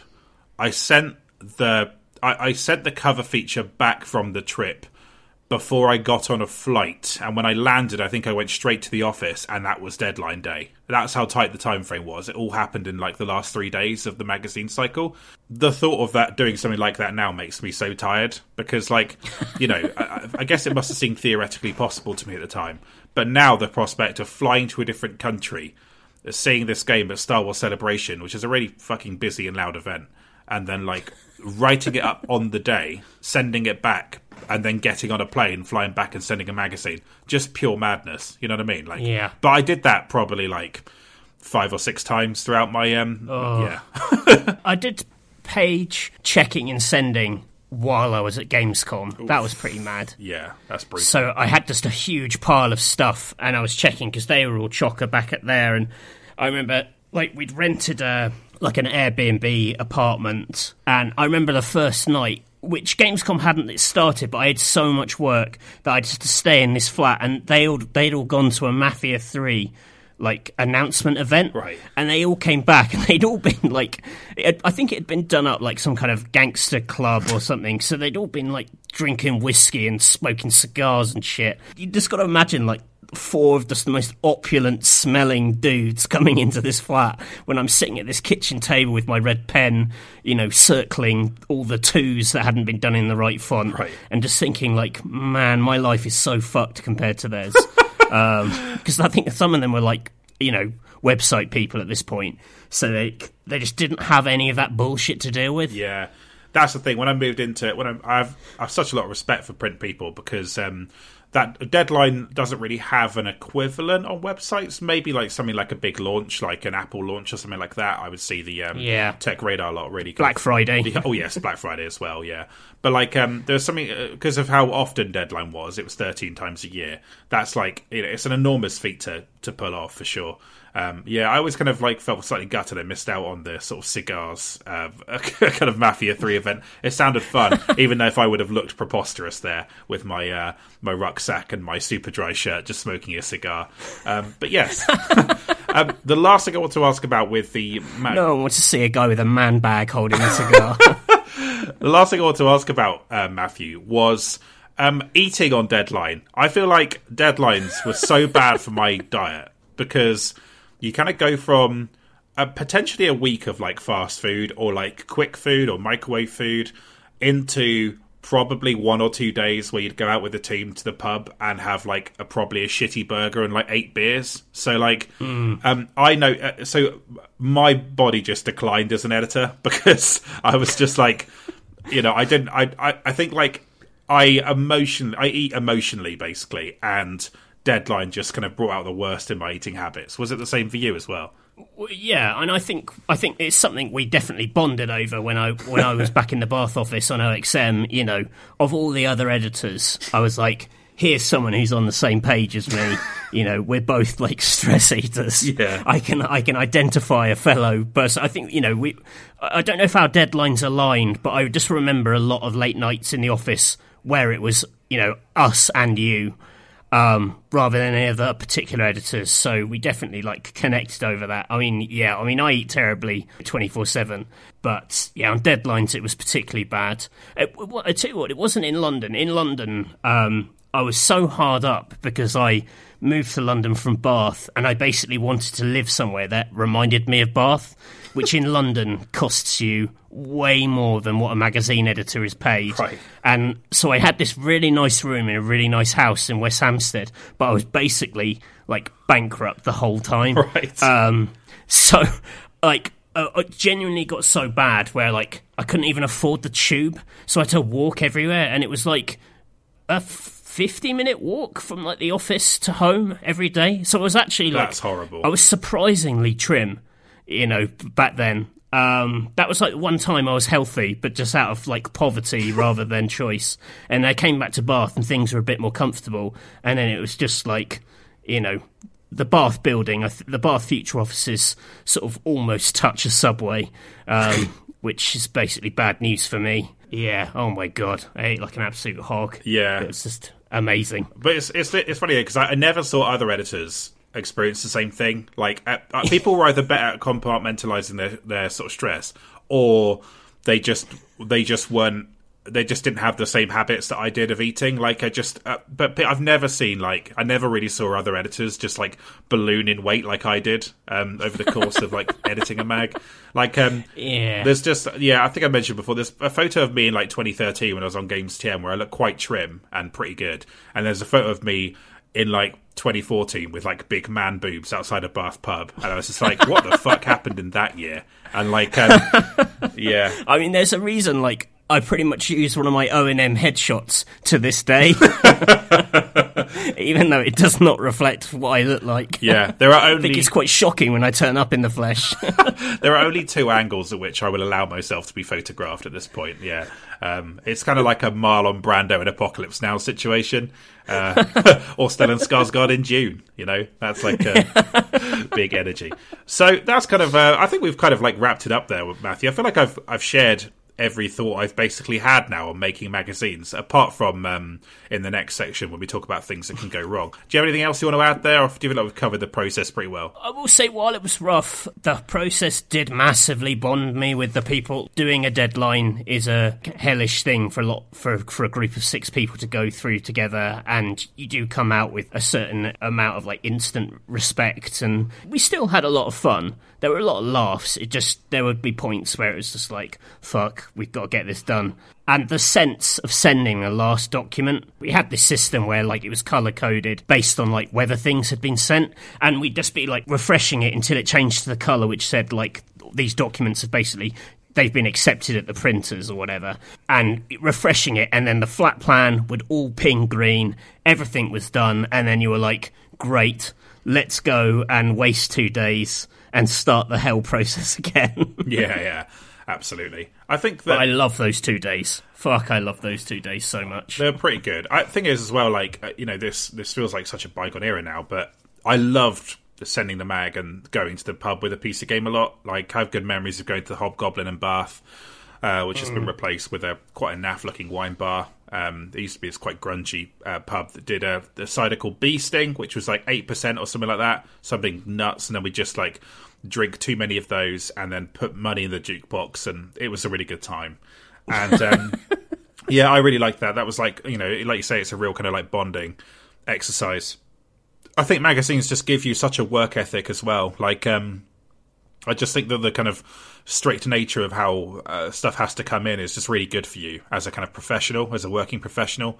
Like, it really kind of like you really learn to prioritize things and balance things and stuff like that, and then just like fo- stay focused. So, yeah, I, I um I like that. And then of course there's the golden moment where you get the magazine back, Matthew, which was when was that not never good, eh? That was like a very specific endorphin rush of um seeing it in the flesh for the first time, right? That was always good. Yeah, it was always good. Maybe a couple of issues where you felt like, oh man, we hated that cover story so much, or we hated having to do that for whatever reason, that when you see it, it's like a, a sort of wound opening up again. You're like, oh no, it's Wayne Rooney with a, but as a me. you know? like, we didn't want to see that fucker again. Yeah, so that seems like a good point to um to pause it, Matthew. Let's take a break and we'll come back with 15 things that can go wrong while making a magazine. That will be uh, Only 15? yes, that we could come up with this time.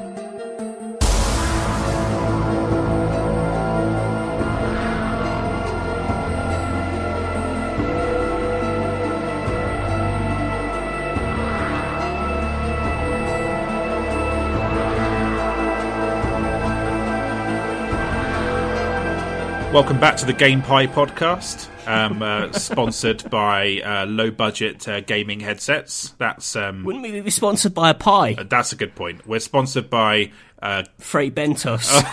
that's really cursed. Like uh, of all the pies, you had to pick the cheapest, nastiest pie. Uh, do you know what? Though? the crust is pretty good. You, how do you feel We're about Frey sponsored Bentos? by Fray Bentos's Cursed Pies. How do you feel about a Fray Bentos pie? I, I I- I don't know if I've ever had one. I'm what a terrible snob I am. I'm throwing around the name Fray Bentos without having any first-hand experience. It's like it's not bad as like a poverty pie. It's like Oh, jeez. Well, it kind of is. It's like a one pound pie, like you know, or around that.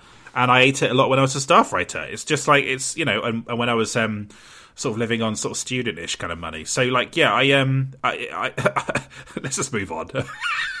Very I'm more of a pie. I'm more of a Pieminister pie. Prime Minister's got big like um pie Tory energy though. I would say. Um, we probably have to trim all of that. Oh, never mind. Oh, I'm keeping that in. That's gold. Oh dear. I feel like I, I'm not really saying that Prime Minister's like Tory. That's um, you know, that Oh well, it is. It's very Bath. it's very Bath. Yeah, but Bath's not that Tory, is it? It's like Maybe it's the Tory. Lib Dem pie. Yeah, there you go. It's a Lib Dem pie. Let's do that and uh, avoid. Um, The Tory pie is the game pie, as we've already established. yeah, which contains pheasant or a, a number of other unusual woodland creatures. Venison and kidneys. So that does sound very like British and cursed when you put it like that, and medieval, as you said on Twitter. So we've got a fun thing to fire through here. We thought we'd just go through 15 things that can go wrong while making a magazine. So I'll start with one of mine, Matthew. Accidental duplication of a page. Um, this can happen for a variety of reasons, but this um, only happened to me once. But it happened while I was on holiday in Amsterdam, and I was doing one of the um, things you can do in Amsterdam that you can't do here. That sounds really salacious, doesn't it? It's not really. What, go to Anne Frank's house. so uh yeah basically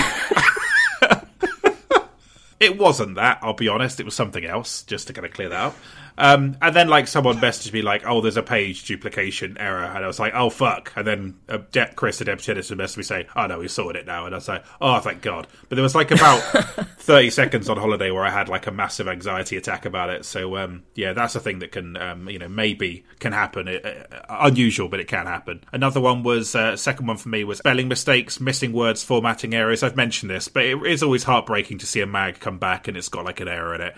I am um, in the first the foreword like the editor's um, intro for the pc gamer redesign issue there's a missing word in my intro and i thought oh fuck i've ushered in a new era of pc gamer with an error. And i just thought i um when i saw that i felt so defeated. But um thankfully they weren't that common. Do you ever have much of these? I don't think there was anything that was more reread and closely read than the wallet, which only had about 30 words on it compared to the rest of the bag. But God, I would read those words so many times over and over and over.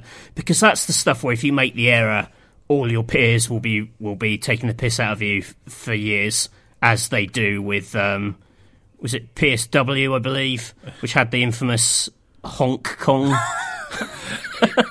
yeah. That is famous uh, famous. There's also um kartos is back. Wasn't that another one? That was like yeah, yeah. um I think like I remember I think it was like I think I saw Start Wars thirteen thirteen on an Imagine one once. Um that's unfortunate. But like uh, yeah, so uh, it happens. I, I don't think I've had any I think I've had like maybe one on the cover on PC Gamer ever, but like um yeah, it is one of those things where you don't want it to be so embarrassing it follows you around. Hong Kong definitely follows you around. my first ever issue of OXM, where I'd just taken over as the editor, in my editor's intro, I got Respawn and Sledgehammer mixed up when I was talking about either Titanfall or the Call of Duty that Sledgehammer were making. To this day, that's quite annoying. That I that here I am announcing myself as like, "Don't worry, you're in safe hands," and here's me just blundering in with these mistakes. That wasn't great. Oh yeah, it's tough though, isn't it? You know, it's like uh, Yeah. yeah, it's it's difficult.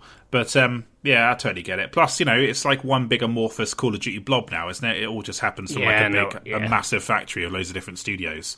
Yeah. So, uh, oh, I, I like um, this first one you've got here, Matthew. a debug console needs an update for code to work. We have retail units, but we also had special debug consoles which would play like early preview and review code. This became less of a, of a thing as it went on. Like we never had a debug Xbox One, for example. I, you know, I don't know if they have them for PlayStation or not. No, now, they- but, they don't. Um, but we definitely had we had them for the Wii. They were green. They had like a special green cover on them. We had a Wii U debug as well. So yeah, you could basically play stuff. But it was also there was so much stuff that could go wrong with them because they had their own firmware updates that like retail consoles didn't have and getting code in on time and then not being able to play it and because everyone needed an update or and this happened more in the 360 era and you know I just remember being in the games cage a lot with various people on Games Master and PSM and Xbox World cursing that they had some amazing shit to play and their debug was fucking up and they couldn't play it. yeah. um, and it's not funny, but it seemed funny at the time. the PS3 debug update thing i could ne- i i tried so many times to actually just sit down and do it there was like sometimes they send you it in the post and you put the disc in and you'd be like oh that works but I think later on they were like, "Oh yeah, you have to put it on a memory stick, then plug it in, and then do it." Oh, and that never fucking worked. Like I, I followed the instructions to the letter, and it wouldn't fucking work. It wouldn't fucking update. And like, yeah, getting a new get, getting new game in, and it being like, "Oh yeah, you need this update to play it," and it's like, why? It's a, why the fuck? All it's gonna do is add a fucking like SingStar option to the XMB. Why the fuck does like Army of Two need this to like play or whatever? And it's like that kind of bullshit. That was like the worst part of. Well, that was one of the many bad things about using a PS3. But like, um, yeah, that was some mad bullshit debug units. Like, oh, what a trip! There were so many times I just couldn't figure out how to do it. The Xbox was the same too, and it was just like. Why don't these things just auto update when you connect to the internet? What the hell? Why are we doing this manually? oh, a nightmare. But yeah, good one, Matthew. Um, Uh, this next one's pretty funny as well. This is writer getting stuck on hard slash broken game. This only happened a couple of times, but you know you've you've got like a massive review in, and the person playing it just can't get past like a boss. I guess this is a sort of phenomenon that kind of began to kick in more with the kind of the arrival of like From Software. I just remember there being almost like support groups for Dark Souls people in the office because they were all desperately just trying to get through this thing or play enough to be able to review it and getting their asses handed to them because at this point no one really knew how to play those games properly or how they really worked you know. The worst thing about getting stuck on a review game is it's not out. You can't go online and get the infinite number of SEO guys, you're just fucked. And maybe at a push, you might send a desperate email to a PR going, Help! I'm stuck! And hope that they might have an answer for you. I actually had to do that not not too long ago when I got really stuck on the Outer Wilds. I had to email the developers that, and I was just like, I am so stuck on this game, which was embarrassing. I mean, I don't think it would hold a mag up massively. Like, I think there'd just be a point where you're like, fuck it, it has to happen. You know, let's just do it. But I've definitely had moments where I've felt the panic set in of like, oh no, if this keeps happening, you know, this is going to throw everything off. Always, always stressful. I would have found Returnal really hard to review, for example. Oh god, Yeah, but yeah, but they gave. I think they gave that to people like they they previewed it as well. I think people had that for basically like a month. I think Sony's pretty good for this. Yeah, I think they've like been doing this for a while now. Just you get the code super early, you do previews, and then you just do reviews. Like definitely, it was kind of the Yeah. same. So um, So many games now are like designed for everyone to finish them. Yeah. It's very, very rare that you hit something which is actually like broken in some way. When I was doing reviewing um, Lords of Shadow 2, that had a, a really infamously shit instant fail stealth section. It got to a point where it's like every time this happens, I'm taking one off the score until we get to the score of this game because I was so cross. Right. And I was just really, really worried I wasn't going to be able to do it. I did eventually do it, but there's so many people talk about like the goat bit in Lords of Shadow 2 because of that fucking awful, awful moment in that game. it's funny. It is funny how you're sort of like the world's biggest like Castlevania Lords of Shadow stan. Like, um, I mean, you know, apart from that section there, you discussed that series surely more than any other games writer on earth, Matthew. That's like a big. It's a big deal for you, the Lords of Shadow series. Especially because I think MercurySteam are meant to be like wrong uns or, or you know, they've had some shady practices come out. Um, in terms of uh, with Metroid Dread, like crediting some of their staff and things, so they're not like they're not the coolest people to be a big to be a stan of. Yeah. Um, but um, you know that's the stands a lot, I guess. yeah, exactly. Fam- famously, uh, good. Uh, yeah, ele- ele- elegantly put. So, um, the next one, Matthew, you've got here, sixth one is PR massively under delivers screens. Assets are always just such a roll of the dice with um, making a magazine, aren't they? And sometimes you'll be like, oh, well, there's only four screens, but is there some like concept art we can use to bulk it out? And like, you hope that there is, but. um yeah, it's sort of like you wonder, can I put one screenshot across an entire DPS, and then like we'll we'll just point to bits of it as annotations to make the to disguise the fact that we don't have many assets. That was quite a familiar Oh, experience. Yeah, D- The worst one for this was uh, the worst when we did a Mass Effect Andromeda cover, trying to stretch like a couple of shots of like a man jumping with his fist in the air with like lots of lens flare behind him. Just really not very good, or screens that look like they were just taken from the trailer, which they probably were. But the one positive with it, it's not really positive because it affects someone else's negatively, but it's when someone offers something, you don't take it, then you see someone else do the cover, and you see, and then you see them have a really hard time of it, and you feel like, yeah, nice one. I made a great decision dodging that. It's a bit like letting someone else drink from the. Um, the Grails at the end of Last Crusade, you see them become the skeleton man. You're like, haha, nice. there you go. We learned a lot about you there as a person. But, um, yeah, this this is definitely familiar. Or like sometimes it's like you know, oh, I guess we'll use a couple of older screenshots to sort of bulk it out because the access. I remember like the one I worked on where we just didn't have anything exclusive. I don't think. Maybe we had like two screens that were new and like some new cover art was I've mentioned it before. It's like an Assassin's Creed 2 cover we did on X360 where I interviewed like the weapons designer or something like that, and it was, you know, uh, you know, obviously like, you know, the weapons are very good in Assassin's Creed 2, but they can't necessarily give you like the full scope of the game that like a creative director could in an interview. But it was what we had, so we made it work.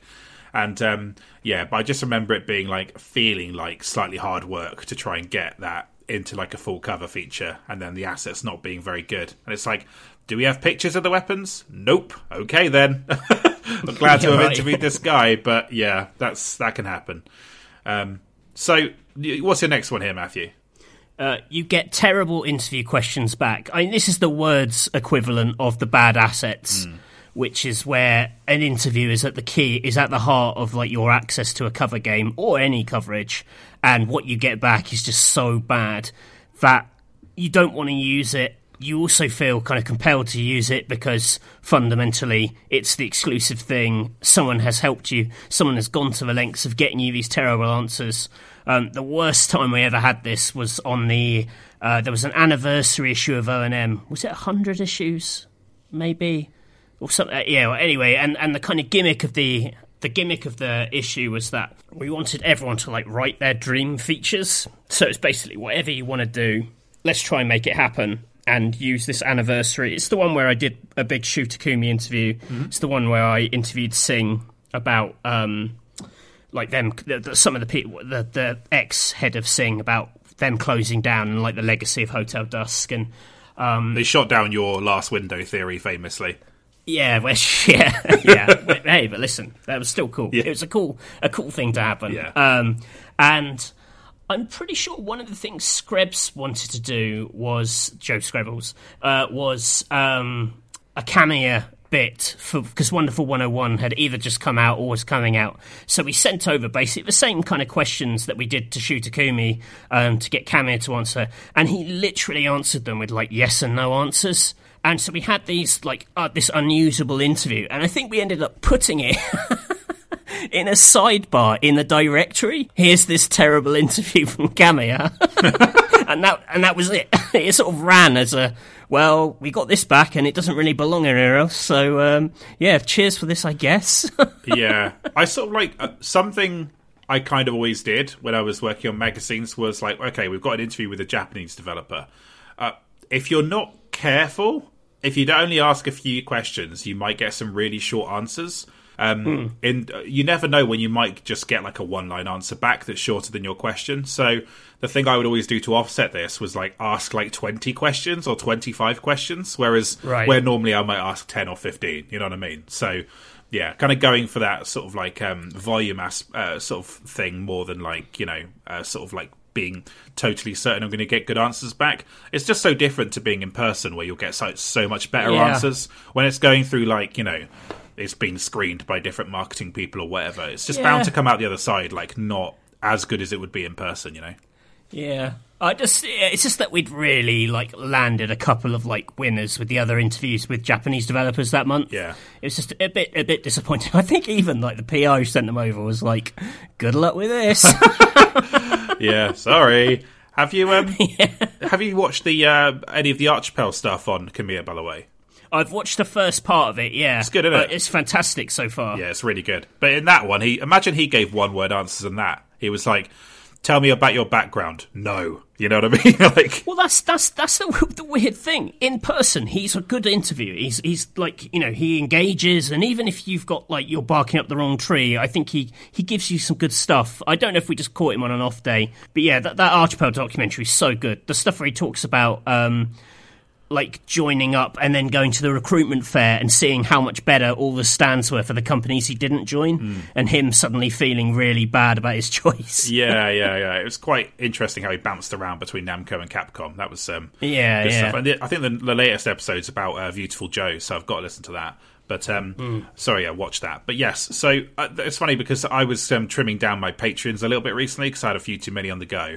But I uh, had to keep had to keep it for Archipel. I thought like, how would I feel if this no longer existed? I would think it sucks because this thing is this thing they make is so good. So I will keep backing it. And that's Yeah, that's yeah. kind of what um, that sort of thing's for. So yeah.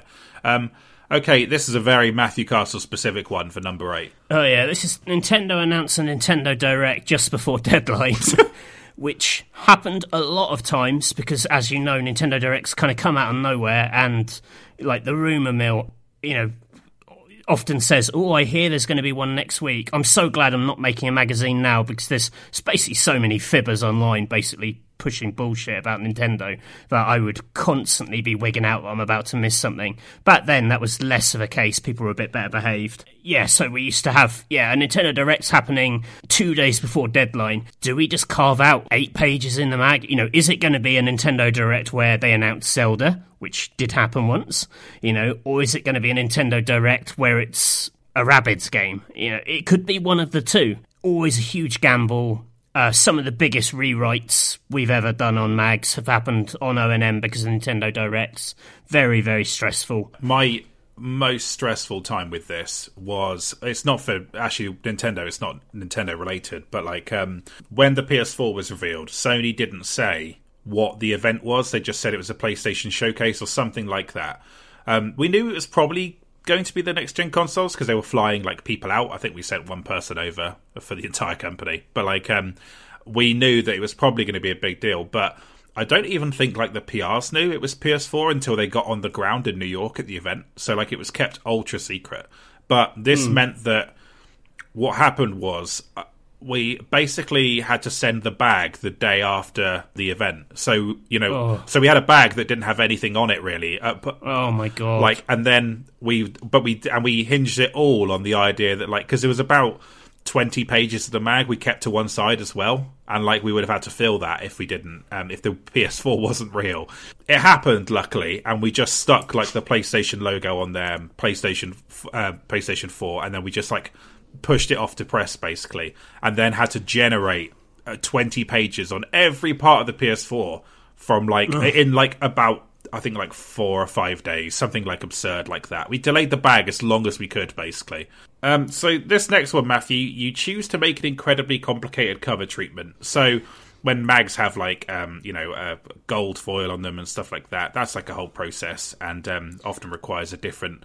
You kind of have to like layer the foil on top. It's a whole complicated thing. It's not that interesting to talk about, but there's always the fear that the gold will be slightly off center. So when it arrives, That's yeah, that's that's more it, and like the more you do, the more complicated it comes. This only sticks out to me because we did the the um the Rhythm Paradise issue, which had like flu- fluoro inks, it had gloss, it had a bit of matte on it as well, and it had a hole cut in the middle, so it, certain things lined up with an inside cover. Hmm. Probably the most complicated cover instruction I, I, I saw while I was at Future, and our poor art editor Milf was like juggling like 10 different files that if any of them were off like the whole thing would have been completely fucked. And it just broke him. It just i've never seen someone sort of more stressed out about their particular thing. And it's something i could have no input on at all. Um, but i just want people to know that that issue was super hard to make. Yeah. um, the the one but worth it. I remember we did like a, a, a sort of like I think it was like World of Warships or something, and there was like a hole cut in the cover, so it was kind of like a porthole. I don't think we had artwork to start with, like the artwork came Right. the end, so it was like okay, we'll basically build a fake porthole that's looking onto the cover, and it's like yeah, just hoping that that circle comes out all right in the printers, that it's not ripped when it gets to the shelves and all that stuff and that someone doesn't stick a like a pamphlet in from a mobile phone company, which then sits between the cover and the hole. yeah, that can happen. Um, yeah. yeah. yeah, There's also things like um, having to. Uh, well, we did a couple of issues and that went in like a double bag, and like it was like um, two different bags joined together, and you had to like orient it, make sure that you oriented it so like the the magazine, you didn't tell the printers to face the magazine away from the shelf, so people would see the back cover inside the back. I would like that's the sort of thing that keep me up at night. Ultimately, one of the main reasons I had to just stop uh, working in print media was because I became so detail obsessed that it just drove me mad to like think about this stuff night and day, and I was just like, I have to like go on the internet now where I can change things if I make a mistake because that's just better. Yeah. I could just sleep at night that way. So um, that was kind of my career choice there. But um, yeah, this next one, uh, Matthew. Um, this I, have actually got. what if this is too spicy and a bit too mean? No, this I'm not naming names. Okay, that's fine. Yeah. So what's uh, what's the number ten, 10 you got here? You you received terrible writing from a freelancer and have to deal like have to deal with like do we fix it? I say freelancer. This isn't me casting shade on freelancers but like it was quite rare that our in-house writers like they wouldn't be there if they were that violently shitting the bed. But occasionally you'd try someone new and it would be like just so wrong that you'd have to like do we even use it? Do we fix it? Is the time fixing it? Or is the time getting them to rewrite it even worth it? There's such a thing in freelance as kill fee. Just sort of part ways and agree that it's just not going to happen. This happened like literally once in 13 years for me. You do live in fear. You know, obviously editors have a duty to seek out new voices and, you know, diversify the freelancers they're using. That's, you know, really important. Something I you know put some effort into solving on TechRadar uh, for sure. But like um, you, there was there's always a risk, yeah, like with a first time freelancer, they might not get the style, or they might have to grow into it, or something like that. I've had some really good experiences with freelancers where um, I've told them uh, just one thing to fix their writing, and then it, it, comes back, and like every piece from then is better because you've had that honest moment with them. That can be really, really mm. good. Hmm. Never had a kill fee moment, so not too spicy. no, no, it's fine. Let's move on though. Um, so. Yes, um, this is one of mine. So, cover art gets pulled or changes to art made after deadline. So, uh, this happened once with one game. I won't say what it was, but like, um, basically, the artists kept changing the cover, kept adding detail to it. The artwork wasn't amazing. They kept tweaking it, and it was kind of like the longer you wait, the better the art would be and they'd be like, "Well, how long can you wait to get this piece of artwork?" And I was there thinking, "Right, well, I really want this out of my life now." So at a certain point, and eventually it got to the point where we sent the mag, and they were like, "Oh, we've got a new version of the artwork," and it was like, "Well, I can't do anything," you know, and like, um, yeah, that was. Um, that's one of the headaches you might have to deal with. Is sometimes the art process can be incremental to get to, to the point where it's finished. Sometimes you get like a pencil sketch of what the artwork could be, or like a really rough early render and you could use that for like planning purposes, but you could never use it for the final artwork. So uh, that was just what I wanted to mention, Matthew. That's like one fucking massive headache I remember from being on PCM. This has turned into just confession. it is a little bit, isn't it? I was hoping it would be like informative, but it might just be therapy. I don't know. Like, absolve me of my sins. I paid a kill fee once. okay, so this is one of mine. Um, nothing is happening because it's January. So in a wider sense, the games industry sort of shuts down at Christmas and then kind of gets started again in like late January or like early February. Mm. Um, but every PR in January would tell you the same thing, basically, which is, uh, yeah, um, we're we're yet to have a conference about what we're doing this year, and then when we do, we'll be able to talk about covers and stuff. And it was like, oh shit, what the fuck am I going to do? um, that happened a couple of years. I feel like it's less of a thing now because games release all year round. And, yeah, right. And like, that wasn't the case in like the late noughties and, you know, even like the last decade, not as much. But, you know, now you've got the Game Awards in December, and you've got mm. you know Elden Ring coming out. It was meant to come out in January or whatever. Like there's loads of stuff that's releasing early next year, so it's changed a bit. Yeah, yeah. But you remember that, Matthew? January, just fucking nothing. Yeah, happening. always a nightmare because we'd often have done. Because of our next point, we'll often have done a preview issue already at the end of the year. So you feel like, well, you could just use January to take stock and do another and often we did. I think often we ended up doing like a preview issue, you know, of X year, and then maybe like a themed issue in January to kind of make it work. Mm. Like this is going to be the year of the year Nintendo Fights Back, or the year of Mario, or the year of whatever. That was often a cover you'd have to get creative with. Yeah, probably the boldest thing I did with a cover was I think it was like I think this was a January issue, something like that. We had Prey on the cover, and I went with Meet the New Bioshock as the cover line, which was quite mm. quite bold. I didn't normally do that. I always did the game title, but I just thought let's kind of roll the dice. I don't know how excited the wider populace is about Prey. Obviously, on Team, we were very excited about it because it's kind mm. of hmm. immersive simi and you know looked amazing. And Arkane, of course, games journalists fucking love Arkane, as we all know. Anyone who's on Twitter will fucking know that. So you know that's that's a thing. um, but yeah, like that's that was a thing where it's like, well, how can I boldly package this? You know, um, this game that like maybe isn't as easy a sell as like you know sticking a total war game on the cover. You know, mm. so yeah. I- I'd have gone for Move Over Bioshock. wow, yeah. Well, well, that's a real surprise, uh, Matthew. you would have tried to get Uncharted in there somewhere. Um, move over, move over, Bioshock. It's Uncharted in space. Gold. There you go. Um, so yes, this uh, next one then, Matthew. Three week or two and a half week issues. So, yeah, this was always the killer, wasn't it? This was like I don't think I ever had like a full two weeks off at Christmas because it was never possible. It was like one week because if you had two weeks off, you were coming back to pure carnage, basically. Um, what's your memory of these? Yeah, this is the answer to the question of why do you do 13 issues a year? And it's like, well, because apparently we want to make our staff make a really crap short issue, which is worse than the others because they have to do it in half the time. Actually, not worse than the others. Not always. Often, sometimes you do some of your more creative thinking. Everyone had their short issue. They tended to be the last issue in the year. Sometimes it might fall earlier if you were lucky. I had a similar feeling about this that I used to have when we were on exams, where you get to the end of the year and then some people are going to have an exam before you, and you think, aha, you have to do a horrible exam, and I don't. But then you're like, well, I've still got my horrible exams to come, which is very much the feeling of the short issue. You'd sort of laugh at people when they had it and then envy them once they were done. Often the key to this was to just do make it a roundup issue, the next year in review or the last year in review, something which was just not dependent on anything else happening. Because that's really what a short issue means. You just you lose all wiggle room for bullshit. It just has to happen as you plan it, and so you design it, it, that it doesn't rely on anyone to happen basically. There was that um, issue of edge that they did last year in lockdown which was like the 100 relaxing games or something like that. Yeah yeah. And the entire mag was just that like one feature basically. And yeah. i really loved it. And i thought i wish i'd done this sort of thing on my one of my three week issues. Do you know what i mean? Where it's like there's yeah. no news but it's like a proper special issue. We'll talk about some cool shit but it'll be like one thing throughout that's reasonably easy to produce on team.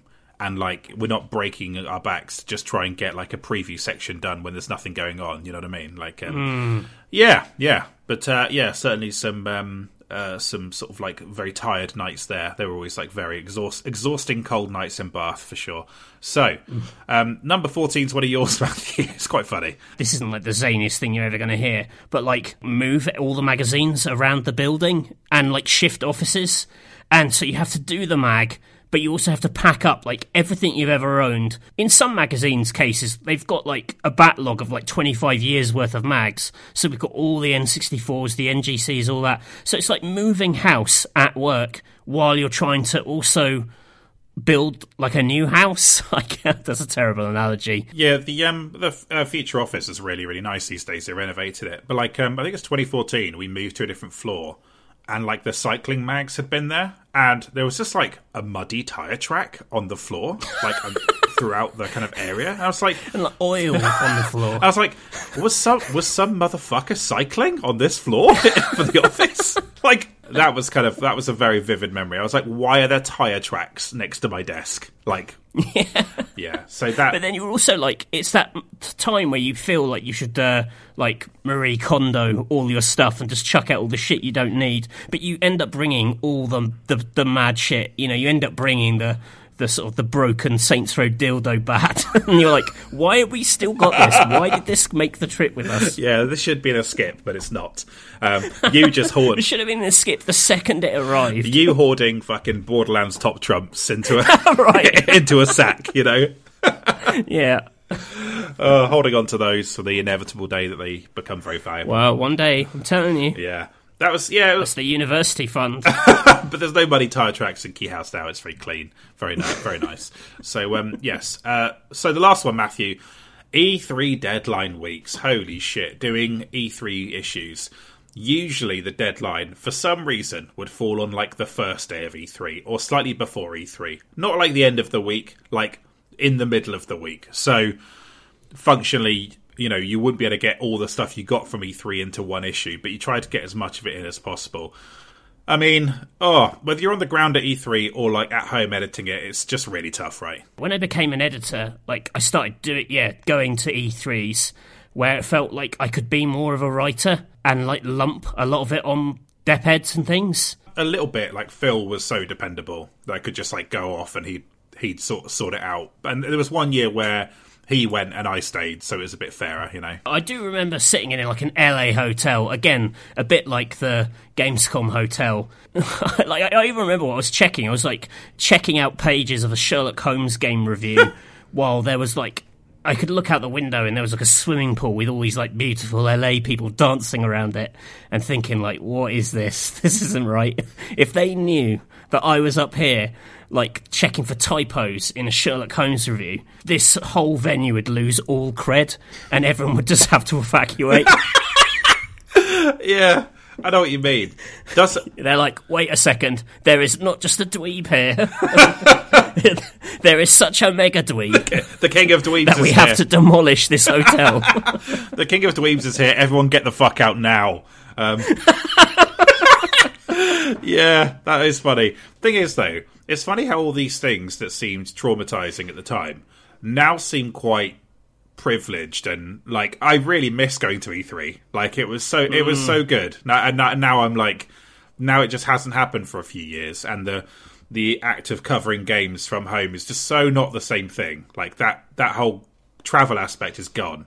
It's just like such a bummer because it was really it was actually really cool. Yeah. You know, a cool wrinkle in the job. it's it, it was it was always really hard work, but I also I never want to be one of those people who's like, oh fuck, I have to go all over the world to do this job. You know, it's just you know, it's it's super lucky. You know, it's great even when it's rough. So Yeah, all, the best like uh, kind of like you know big moments I had were at E3 on the ground. You know, like interviewing people like Phil Spencer or Tetsuya Nomura and being like, "This is really fucking cool that this is happening."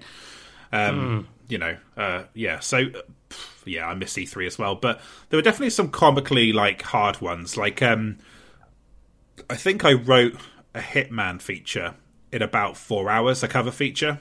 Um, I think like I'd been briefed that the game was being revealed, but we got artwork like the day the game was revealed uh, at E3, and then it went to press the next day, and I had to write the cover feature by the next day, and it was just like comically fast turnaround, and Right. I had gotten drunk at the PC Gamer show, PC gaming show, um, uh, sort of like after party because I like had a bunch of stuff there and I was quite excited that we'd done an E3 show. So I thought I'll just get drunk and then yeah, I think like basically went home and wrote this feature till 4 a.m. and then sent it into the office and. uh that was like a thing I could do, and I, you know, I was like, I think it was, it was in my late twenties at the time. I don't think I could do that now. I'm just so tired all the time. Like I don't know how I did it at the time, but you kind of run on Right, adrenaline when you're on the ground there, you know. But uh, yeah, yeah, it's good though. Good though. Working on magazines, kind of fun, wasn't it? Do you ever think like? oh, it was fun. Do you ever think like just if we were in the kind of landscape of like like it was in the early noughties now, I might still be working in print. Do you know what I mean? Like it was just Yeah, yeah.